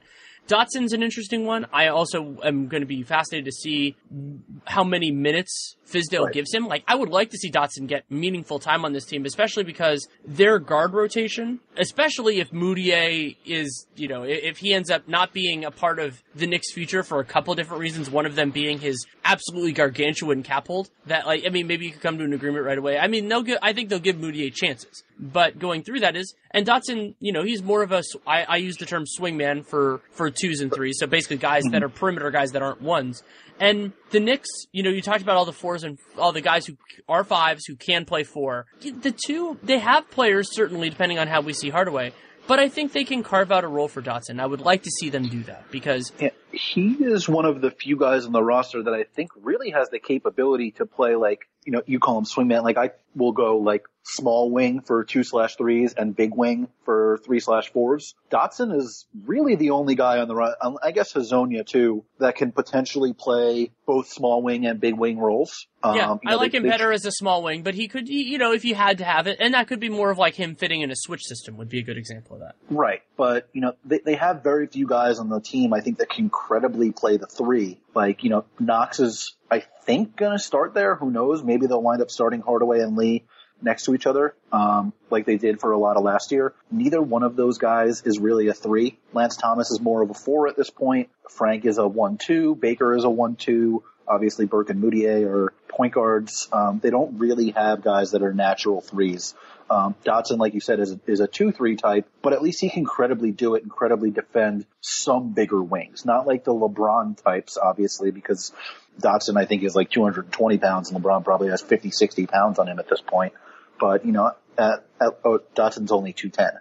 Uh, maybe put on some weight, but they they do need guys that can credibly play the three, and I think he's one of them on the roster. Um, and they don't have that many. So then another thing, I don't think we need to spend a ton of time on this because the Knicks are talked about so much. But are there any players in this team that you think the popular perception on them is off? Whether that be that the player is actually worse or that the player is actually better, maybe they're under underappreciated. Um, yes, uh, I think that Courtney Lee is probably a little bit better than people think. A lot of people think like he's just a standstill shooter who can defend a little bit. I think he's a little bit more than that on both sides. I think he's a very credible defender of guys, uh, especially off the ball that move around a lot and, de- and deal with a lot of screens. That's a skill set that I think that he has that not a lot of players in the league are very good at. He can credibly defend some point guards as well. And he doesn't do a lot of it because he tends to be a little bit more passive than a lot of his coaches would like.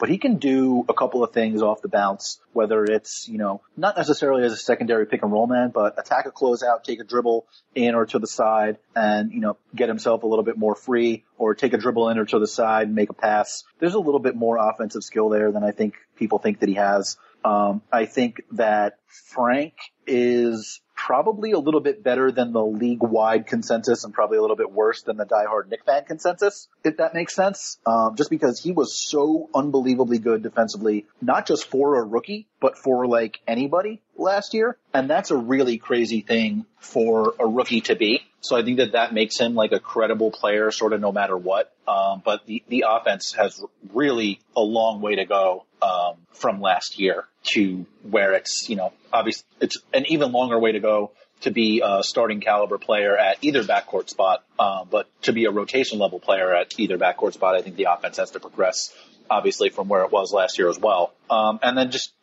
guys that are worse than the popular consensus. I mean, if we're limiting the consensus to Knicks fans, like Trey Burke is a lot worse than people think.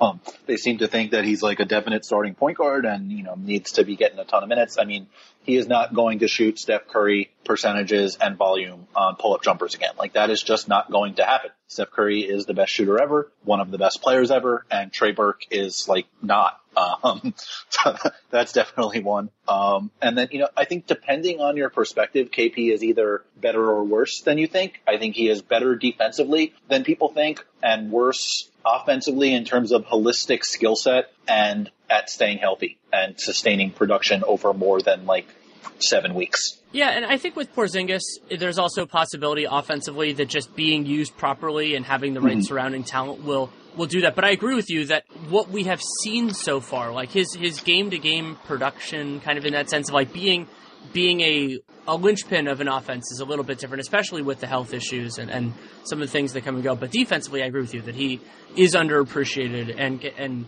can do more even I think than than he has been asked to do so far.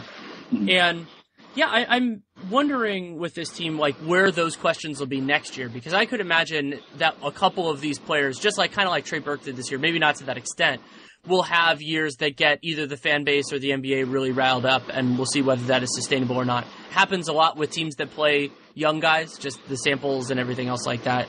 And I, I want to be excited, and some of them will, will probably look worse than, than you'd expect.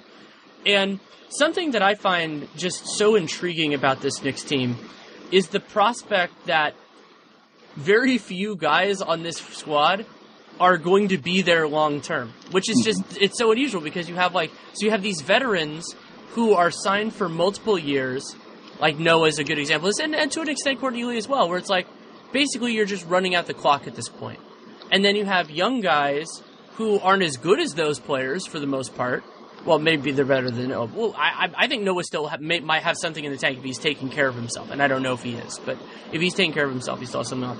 And so you have to reconcile as Fizdale how how to do this because not only is it evaluating these young players and but you want to put the players who are more important in a position to succeed.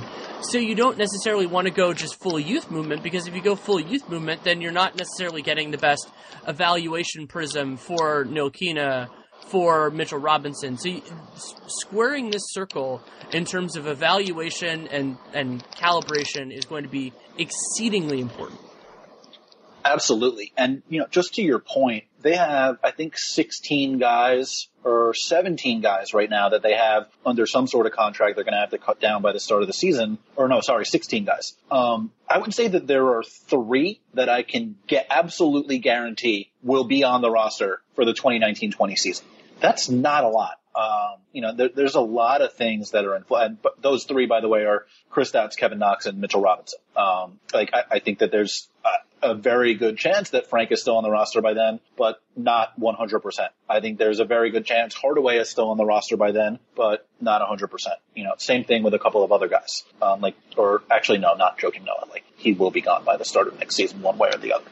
Um, but you know, that's again, that's a lot of uncertainty. And, you know, especially when your best player is going to be out for the whole year, figuring out the way guys fit together, I think is going to be, you know, a little bit, it's, it's going to be difficult just because you don't know how they're going to all fit around like the guy that's going to be the centerpiece of the team in the future. And that's an important thing to know as you're going into, you know, a big free agency year into a year where you're likely going to have, you know, another, not necessarily top of the draft draft pick, but pretty close to it. And you need to know what sort of skills you need around him there. Um, you know, it's, it's really important and they, they don't have a lot of information now. And I don't know how much useful information they're going to get about how guys fit with their best player. You know, and that's why I think it's really important to see a lot of minutes this year where Knox plays with Ntilikina and, you know, and with Hardaway and to a lesser extent, just because he's a little bit more of a project with Robinson, like those guys need to play together a bunch so you can at least figure out what they look like together. And, you know, for as long as Chris Kristaps is back, you can see what they look like with him too. Yeah, that's definitely true. And and another guy like we brought up Hezonja before. How does he fit into this? Because he's mm-hmm. an intriguing player. A player. They spent significant money on him, and, and that was the mid level was their best non draft resource. But he's only on a one year contract, and it would be very surprising to see him back because of the unusual structure with his cap hold and everything like that, unless they can come to a really, really fast agreement and they don't need the kind of space that they might. And so, like, how, how does Fizdale reconcile that? Does, does that mean he plays the West? But part of the reason Hezonja might get more minutes is because he, especially if he's bringing floor spacing and power forward, which they have, as we've mentioned, a lot of other guys that can do that, it makes it easier to figure out, okay, how good is Frank as a driver or anything like that, because offensively, Hezonja, not defensively, offensively, Hezonja is closer to maybe what you want from a four long term than the other guys they have on roster. And so playing somebody who, even if it's not going to be that human being, is going to be somebody maybe somewhat similar, that's a useful piece in terms of evaluation mm. because the floor spacing, how the lanes are going to be structured, that makes it easier to evaluate what Dotson can do, what, of course, what Frank can do. And so I wonder if they're going to go kind of full in on that, on that sort of mode or just tone it back and say, well, you know, Kevin Knox is probably going to be that guy eventually. So let's, let's put Kevin Knox there now. Right. That's something that I brought up a couple of years ago when they signed Derrick Rose, where there were people bringing up the possibility that they would sign him long term the summer after, which I, I mean, I was staunchly against acquiring him in the first place just because I, you know, didn't think he was very good anymore. And I think that bore itself out over his time with the Knicks, his time with the Cavs, his time with the Wolves, um, and, you know, anywhere else he's, that he's going to go.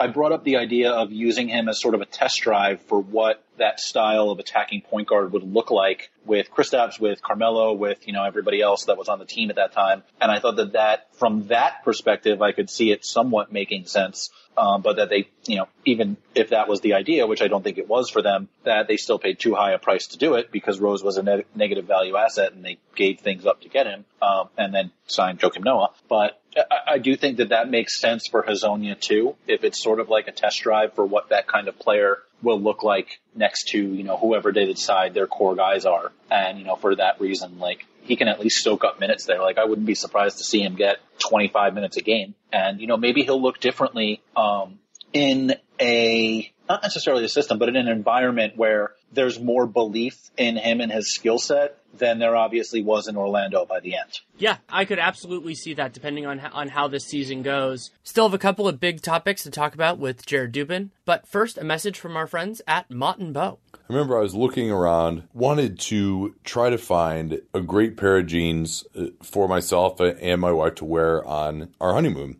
And the jeans market, eh, it's not really that great. If you're going into stores, it's like $200 for a pair of jeans, which seems pretty ridiculous. And they're not even comfortable.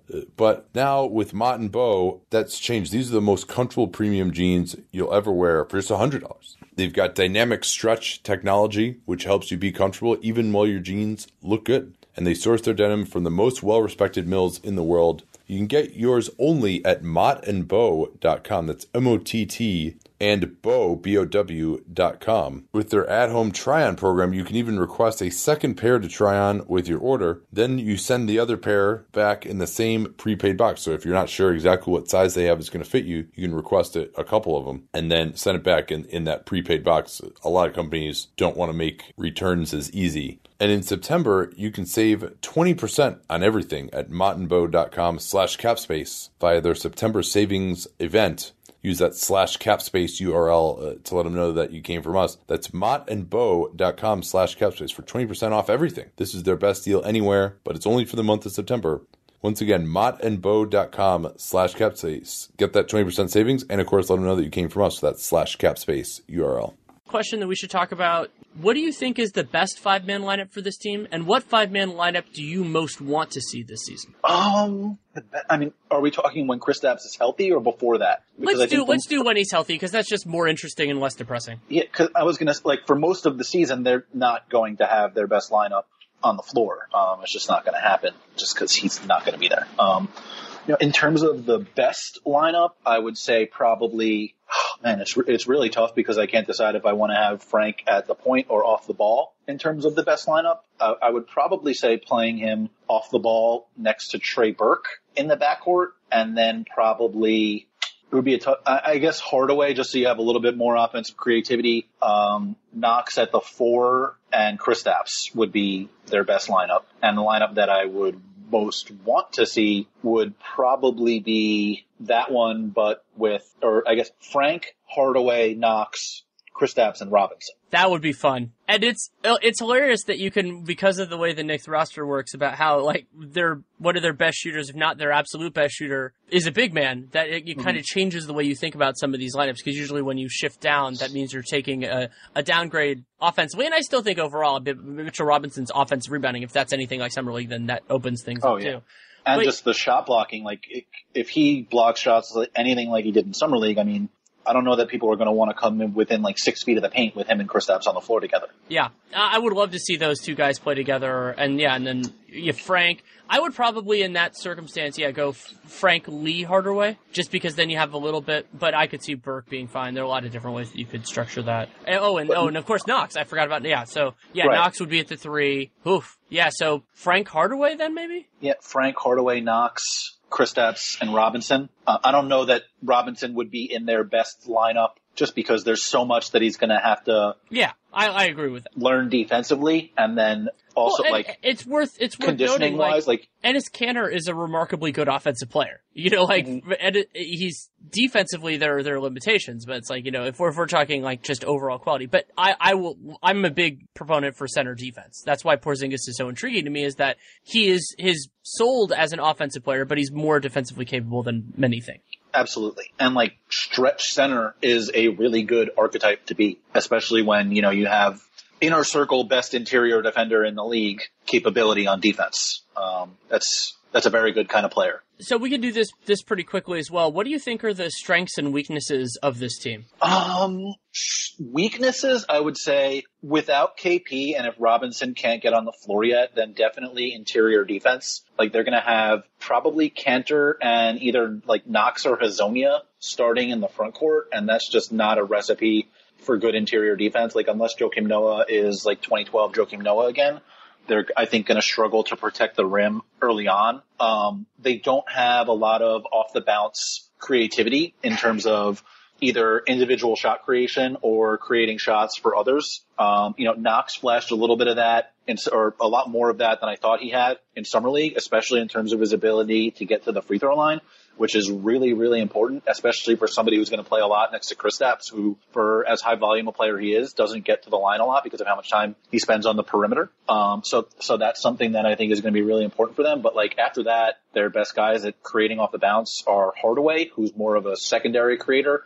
and Trey Burke, who again is not Steph Curry. Um, so that, that that's going to be a weakness. Um, all of those things, and I think it's just a poor passing roster in general. Like Hardaway is a below average passer. Lee is like vaguely average for his position. Um, Knox was a below average passer in college. Hezonja is not a very good passer. Kanter may or may not actually know how to pass. I don't think I've ever seen Robinson throw a pass. Uh, Kristaps is a below average passer. Uh, Mudiay is maybe like the best passer on the roster if you don't count Noah, and that's not good. Uh, Frank, I think, showed some passing vision in the open court, but wasn't aggressive enough to open passing lanes for himself in the half court. So I think just, you know, in general, that's going to be a weakness of the team, and it's one that sort of concerns me for the future if they want to play, you know, this free flowing ball movement style of offense. They need to get guys that know how to pass. Um, you know, strengths wise, I think that there is a lot of functional athleticism on the team. Again, Frank is a really good athlete in a much different way than you think. Mitchell Robinson is a preposterous athlete, and I think Knox showed in summer league that he's got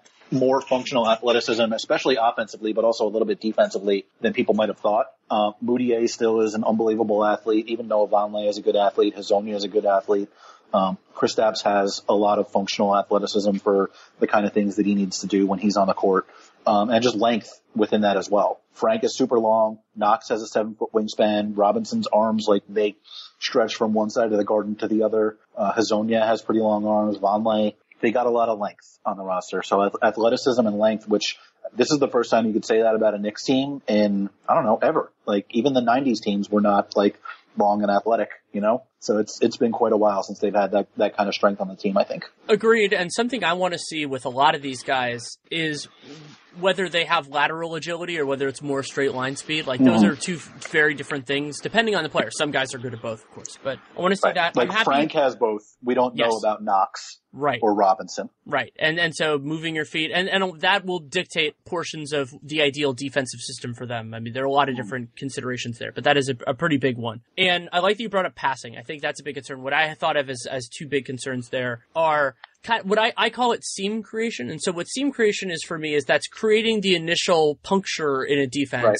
And then, and then you can work from that. I think the Knicks actually have an underappreciated collection of players that can take advantage of a, an advantage that is created. They just mm-hmm. don't have a ton of guys that can create the advantage. And right. that's, like, that's my biggest we, concern. We talked about, about it with Lee before. Like Courtney Lee can beat closeouts when given the opportunity. Hardaway, his best skill might be beating closeouts. Um, Kevin Knox can do it too. Um, they have guys that can do that, but if your best opportunity to create those opportunities is, you know, Trey Burke, Mudiay, and to a lesser extent Ntilikina, they're not going to have a whole lot of opportunity to do that probably. Right, and so that might end up leading them. The Knicks teams that get into that circumstance can can really benefit from when they get a higher end player. Like an example for me with this is the the Pacers with when Oladipo became what none of us really saw coming. Mm-hmm. That opened up a lot of their offense because they had players, even at point guard. Like I, I would consider Darren Collison a player like this as well at this point in his career, and pretty much his whole career. Miles Turner, same thing. Thad Young, like all those type of guys. I could see the Knicks having a real big improvement offensively, not only due to age related improvements, but also to having that player that can create those teams, whether that is somebody they sign in for agency, somebody they draft, or even potentially both, depending on how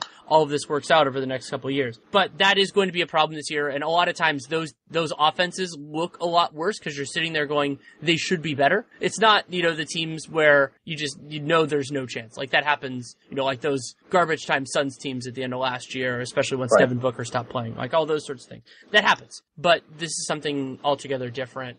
Like the Magic were like that a little bit of last year too, mm-hmm. and it, it, became very frustrating to watch them offensively. The, I also think they could benefit offensively, just like from naturally better shot selection. Yes, like if, if they're not the highest volume mid range team in the league by far, they should benefit offensively, even if they don't like, even if Chris Kristaps is not on the floor, just by taking better shots, their offense should get at least a little bit better. Like, I, I still don't think it's going to be all that good just because, again, they're missing their best player. Teams without their best player, their offense gets worse, and the Knicks offense was already pretty bad last year. Um, they, they should just benefit from running a more beneficial modern offense, which one of the few things we've seen from Fizdale, one of the things he did in Memphis immediately was improve their shot selection. So I think he should do the same for the Knicks. And I think you've already seen like he got Marc Gasol to start taking threes for the first time in his career. Uh, Enes Kanter is not going to make all of them like he did in his video at the training facility. Uh, but if he takes two or three of them as opposed to 18 footers, that's a benefit. Even though he's probably not going to be very good at them, you know, that's a benefit. It is. Let's move on to what in many of these is fun, but in, oh, actually, before we do predictions, let's do, what are the key questions that you expect to see answered and you want to see answered this season for the Knicks? expect to see answered, I think is a little bit different, but you know, the, the one that I want to see, like the single most important question for this year and the future of the franchise is when will Kristaps get healthy? What does that player look like when he comes back? Can he stay healthy long term? And is the left side of his body fixed? All of his lower body injuries have been on the left side of his body. I wrote about this when he was a rookie, when he had a series of minor injuries on the left side of his body. Um, I talked to him about it, and he said he wasn't concerned about it yet because they had all been minor injuries. And I talked to Jeff Stotts, who runs the you know the great uh, injury blog uh, in street clothes, and he said, "Well, yeah, it's not that big a concern because they've all been minor, but there's clearly something wrong with the kinetic chain here, and you know, a major injury could be coming." Two years later, it did. Um, they absolutely need to fix whatever is going on on the left side of Chris Kristaps' body and hope that he can then stay healthy over the long term. To me, that is the single biggest question. And if that doesn't happen, really not much else matters because uh, he is the future of the team and is a major important part of it. No matter who they sign next summer, whether they sign somebody else, like let's be honest, he's going to get a max contract. Uh, whether it's they decide to give it to him during this year or they do it next summer while maintaining a little bit more cap space due to his lower cap hold. Like he's obviously incredibly important. Um, you know, other, other questions like what is Kevin Knox? Like was the, the three level scoring that he showed during summer league real? How much, how much of it is real and what's the best way to use him, not just position wise, but in terms of you know, schematically how to use him as a basketball player on offense. Like, should he have the ball in his hands a lot? Should he be running off screens? They ran him off screens a ton at Kentucky. Some of that worked, some of that didn't. You know, does he have a post-up game at all? You know, what are the best ways to maximize his offensive skill set? And, you know, what position should he be guarding? Um, and then is Frank a point guard and or a starter? Um, that's pretty important. I, I think if,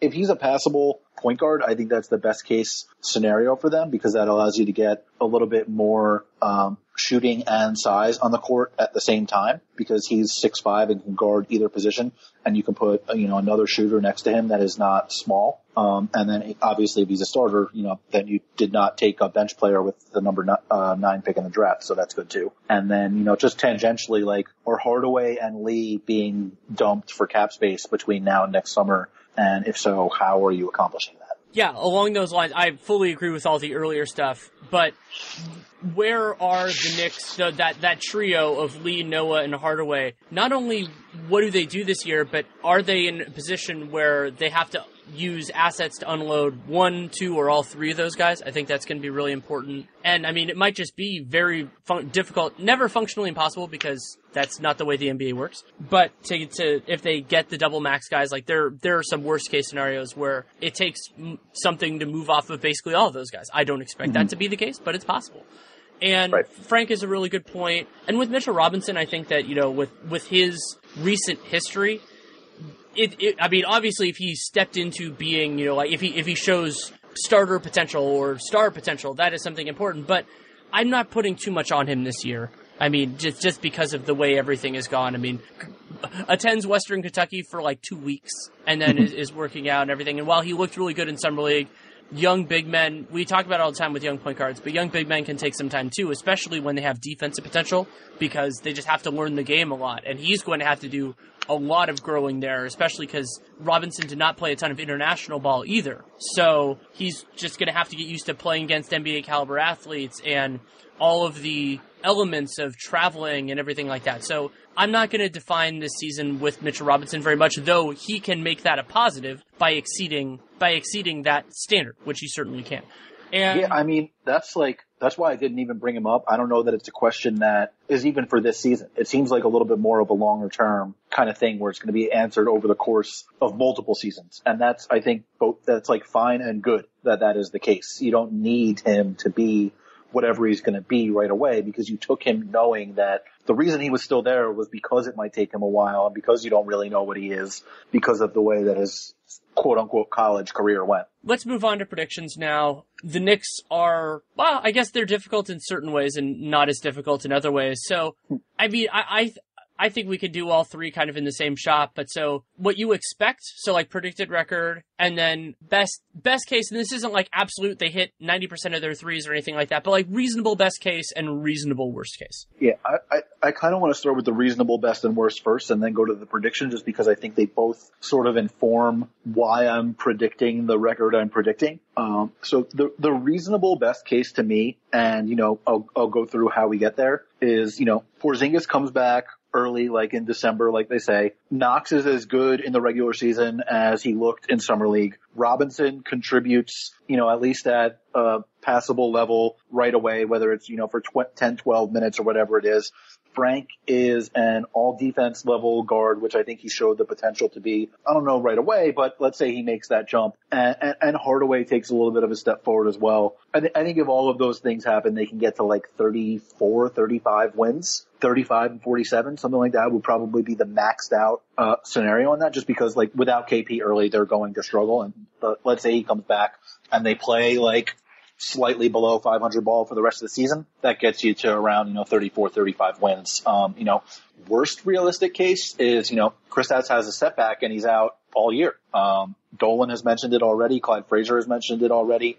Um, you know, and along with that, you know, Trey Burke takes the step back that I think he's going to take and more. Frank doesn't necessarily emerge as a, a, point guard or a starter. Knox struggles as the focus of the def- of the opposing defense and, you know, Kanter, Hezonja and everybody else sort of torpedo the defense. And, you know, I think in that case scenario, like not outlandish, like they could win like 15 games or something like that. So to me, I tried to like split the difference there. And with my projection went with um, 28 and 54 um, just because that seems like not a big downturn from last year but they actually already underperformed their point differential last season by three wins. So this is i think i predicted a five win drop from last year. Um, so i think that that sort of makes sense. And i think even 28 is probably pretty high just because i can easily see Kristaps coming back like at the end of February or something. Um, and I probably should have gone with like 26 or 27. I'm going with 27, and the the reason for it is I think the Knicks are a better team than that, but there is a general understanding in the NBA that gravity pulls teams that are outside of the playoffs down a little bit. I think of this squad, if Porzingis, like uh, Pelton in his estimates, he had Pel- uh, Porzingis playing half the season. I think that's fine. You know, I think it's going to be a little bit less than that, but yeah, I think that's aggressive. Yeah, so like let's say it's 35. You know, I think I think they can be they can be a better team than that, maybe low 30s or something like that. But usually teams don't win in the low 30s because there isn't really a reason to win in the low 30s. And even some of the teams that were in the high 20s last year probably shouldn't. Like Chicago, for example. Chicago should probably should have been in the mid to low 20s last year, but they won a couple of close games. They had that weird run with Mirotic and everything like that. So I think 27 is a reasonable kind of hedge on that, that they could be a little better. My best case and worst case, well, my best case is pretty close to you. My worst case is actually a little bit better than, than yours. But so best case for me is, yeah, mid 30s, 34 is probably the number I would do there. And maybe you could push a little higher if Porzingis comes back even earlier if some of these guys deliver, but that's why it's reasonable best case for me. You know, like I could see there are circumstances where I could see them winning in the high 30s, but that's not my reasonable best case. And worst case, I mean, I think that they're not as just dreadful as some of the the worst teams have been in the league. Like for example, like Sacramento last year, they were outscored per cleaning the glasses, so that fil- filters out some of garbage time. Seven, they were negative seven point seven net rating, so that was a twenty two win team. Like I, it's hard for me to imagine the Knicks being that much worse. They could be worse than that, but I don't see them being like a fifteen win team.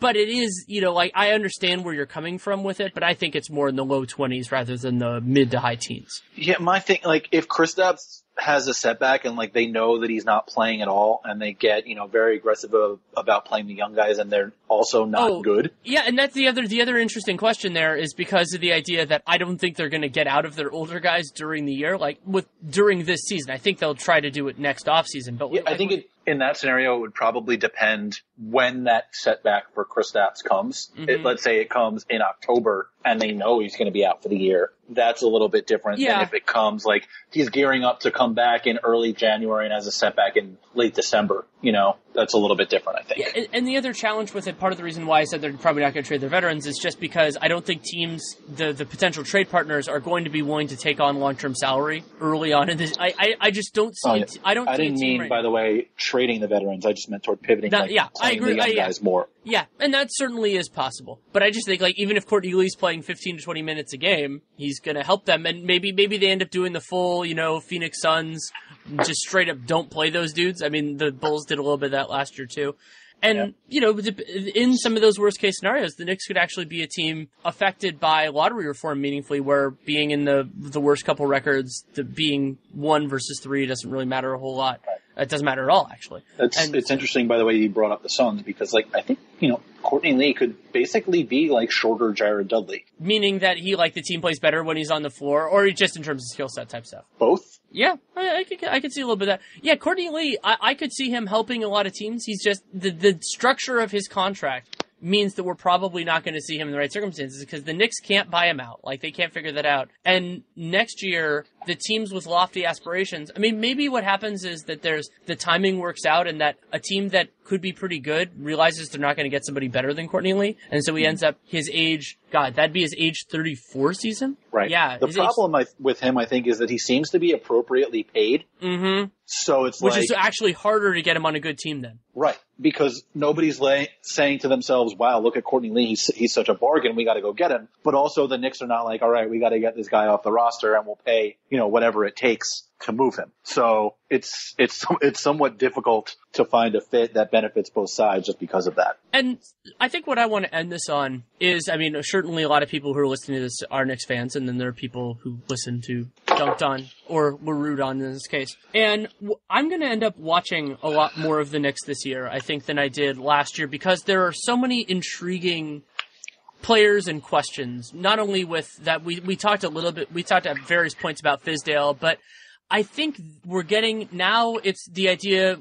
You and I both have law backgrounds of prejudicial versus probative. I think we're getting more probative information now because the Knicks have hopefully their head coach of the future. They have a lot of players that could be on the next great Knicks team whenever that happens.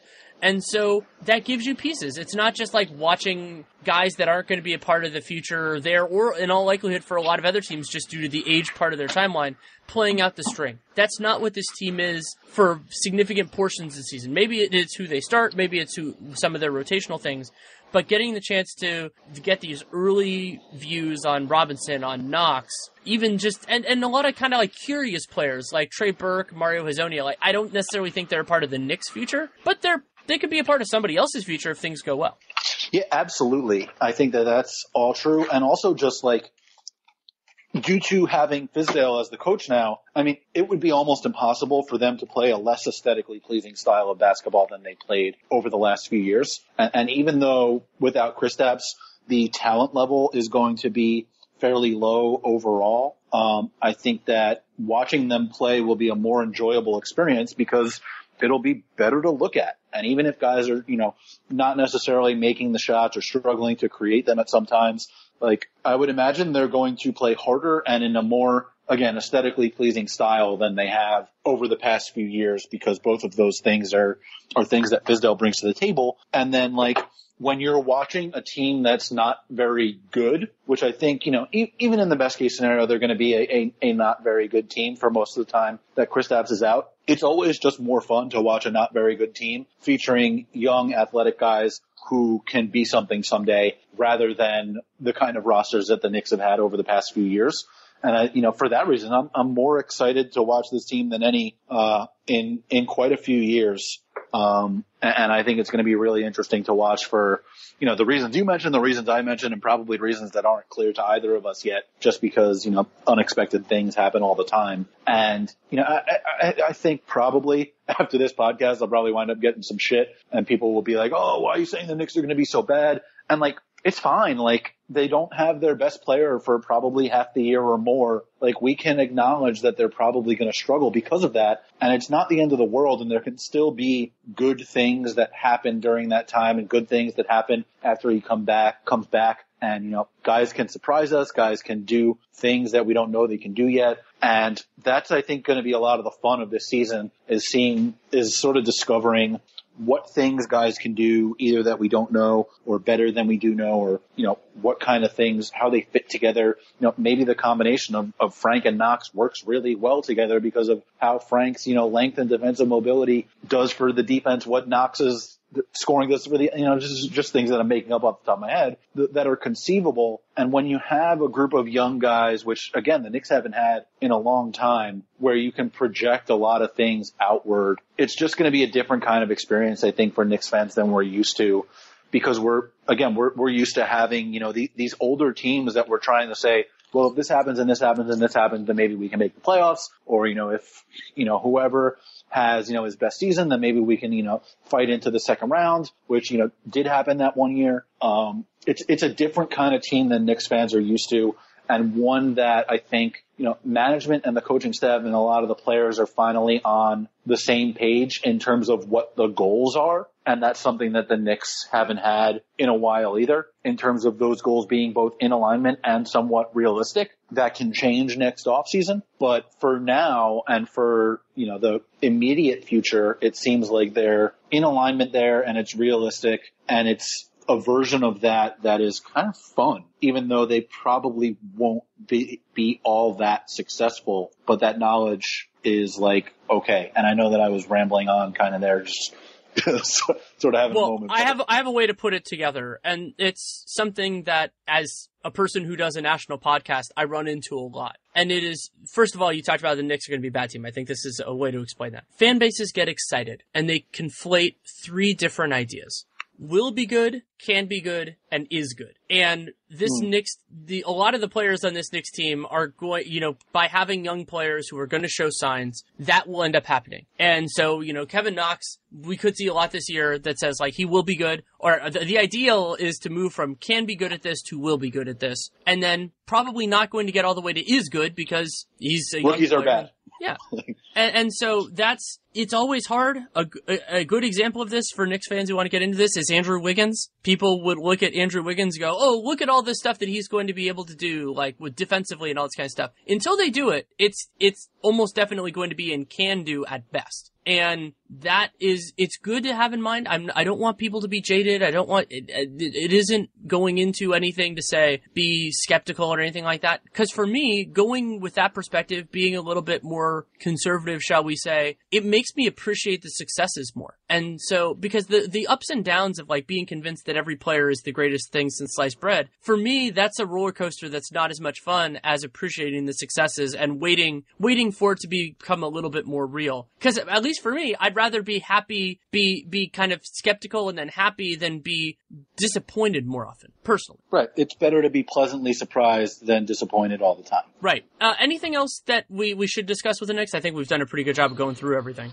Yeah, I think we've covered pretty much everything. Um, you know, we didn't go like incredibly deep into, you know, what the best things to happen for them would be in, you know, in free agency or the draft next year. But just, I mean, I'm interested to know what you think would be the best kind of player for them to get, not necessarily a specific guy, but the best kind of player for them to get, um, in free agency to fit, like, say, you know, Kristaps is your center. Um, Knox is sort of a three-four, can go either way depending on who you sign. Uh, Frank is at one of the backcourt spots. Like, what do you think is the kind of guy that they need to fit around that court. I mean, obviously, ideally, you say, well, well, they need Kevin Durant, they need Kawhi well, yeah, Leonard, they need yeah. Kyrie Irving, but like the specific kind of skills that would unleash those guys the best. Well, so tying in with what I said was their biggest weakness, I think the most important thing is like that seam creator, the person who mm-hmm. person who makes defenses have to work, have to think, have to game plan for, because that would make life so much easier on everybody else. And so mm-hmm. that can be actually a lot of different guys. And if unless Frank has a very specific type of good year, I expect that that will be a primary ball handler. Whether hmm. that player defends ones, defends threes, whatever. That, that that part doesn't matter as much as what they do well. And there are certainly a few of those guys in this free agent class. There, I don't know this draft class yet, but hopefully there will be a few of them there as well. And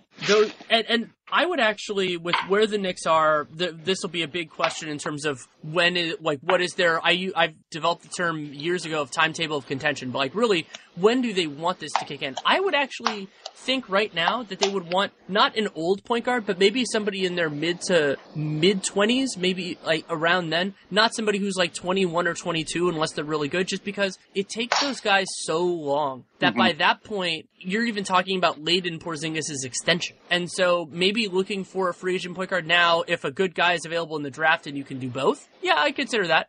And I would probably, I mean, obviously, if you can get a star, then you get a star. But in terms of number one scorer, like a scorer who's not really as much of a, a creator for other people, they could certainly benefit from that. But I would say that's less uh, uh, an inferior use of, of their team building tools than a real shot creator for other people because I think they have a good collection of individuals that can take advantage of the circumstances created. And so that you could you could draw a lot of. na- I'm deliberately not saying names, but you can kind of mm-hmm. infer who that would be. But Yeah. that's really where I would go with it. But then the other thing that I think would be a real game changer for them, especially if it could be in certain forms, is a player who can defend elite wings. Because my expectation is that Kevin Knox is not going to be that guy. He can be a lot of other really good things as an NBA player, but if they can find that in a player that is capable enough offensively to be a part of the scheme, then you start to sit there and think, depending on what happens with Knox, depending on what happens with Porzingis, maybe we can be spoken for in at least the starting lineup at the three, the four, and the five. And once you get to that point as a team,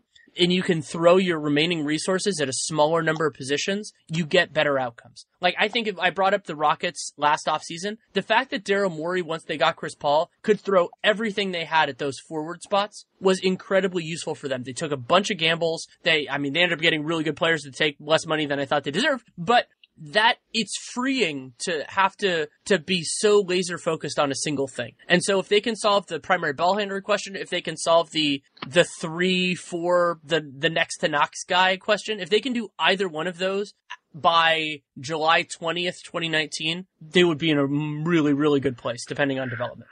I think that all of that is true. I think if they solve the primary ball handler position, it puts them in a similar position, obviously not at quite as high a level, but a similar position roster construction wise to where Houston was last year, where they can then just say, we're going to throw all of our resources at the small and big wing spots so we can cover both of the kind of guys that we might want next to Knox and Porzingis in the front court. Um, you know, so on that level, it's fascinating. But also, I think I don't know much or really anything about next year's draft either, but I do think that what type of role the player they take plays will tell us a lot about what they think is going to happen in free agency or what they're targeting in free agency. If they come out and take a ball handler with an early pick in the draft, I think that that probably signals to us like, hey, this is going to be our guy at that spot. We either don't think Kyrie Irving is coming here or that's not the guy we want to go after. Um, if they don't, then maybe they think that's a little bit more realistic. Um, I don't know how realistic it is. Like, I don't know why anybody would want to leave Boston right now. Like, you're going to be contending for the title for the foreseeable future, but who knows? He's vaguely from the New York area, so I guess that counts now. But I- I, do think I don't think they're going to take a big man like they have Kristaps and they just drafted Robinson as like another project big man in the future type. So whether they go wing or lead ball handler, I think is going to be a signal toward what they think is going to happen or what they want to happen in free agency, and that's something that I think we should be looking out for too. Absolutely, that's something that I'm going to be watching as well this season. Thanks so much for taking the time. Thanks for having me, and uh, I always love these podcasts. I have a bunch of them saved so that I can listen uh, on my flight that is somehow still not canceled to Charlotte tomorrow for my cousin's wedding. Um, hopefully I can both go there and come back and listen to a bunch of the podcasts along the way. Thanks again to Jared Dubin for taking the time. You can read him all over the place, and you can follow him on Twitter at JADubin5. That's J A D U B I N and then the number 5. Really love talking with him. He and I have talked Knicks for feels like a lifetime at this point. Also, of course, want to thank our sponsors for this episode Lumosity, Lightstream, and Mott Bow. You should definitely check them out. And if you want to hear the URLs and all that stuff again, I'm making you go back and listen to, to the dulcet tones of Nate Duncan's voice. You can do that there. If you want to support this show, lots of great ways you can do it. Number one is check out those advertisers, but also leaving a rating, leaving a review in the podcast player if you're choosing. And if it's Apple Podcasts, great. If it's not Apple Podcasts, you can do it in both, which is pretty awesome. And then subscribing, downloading every episode. Those are pretty standard things for podcasts, but they are very important for us. And we are still getting close. Next week will actually be the final week that Dunc'd On is in the twice weekly shift, and then we will get back to full time I'm excited about uh, already actually have those episodes recorded because I am actually leaving for Hong Kong. I will be there when most of you listen to this podcast. So I had to pre-record everything before I left. So Nate and I are actually going to be gone at the same time. But really, really good episodes and, and, and content. I'm a little bit scared that some of it's going to get shifted by trades because that's what always happens. But I'm really proud of that. So you'll see those episodes Sunday night and Wednesday night in all likelihood. So thank you so much for listening. Take care and make it a great day.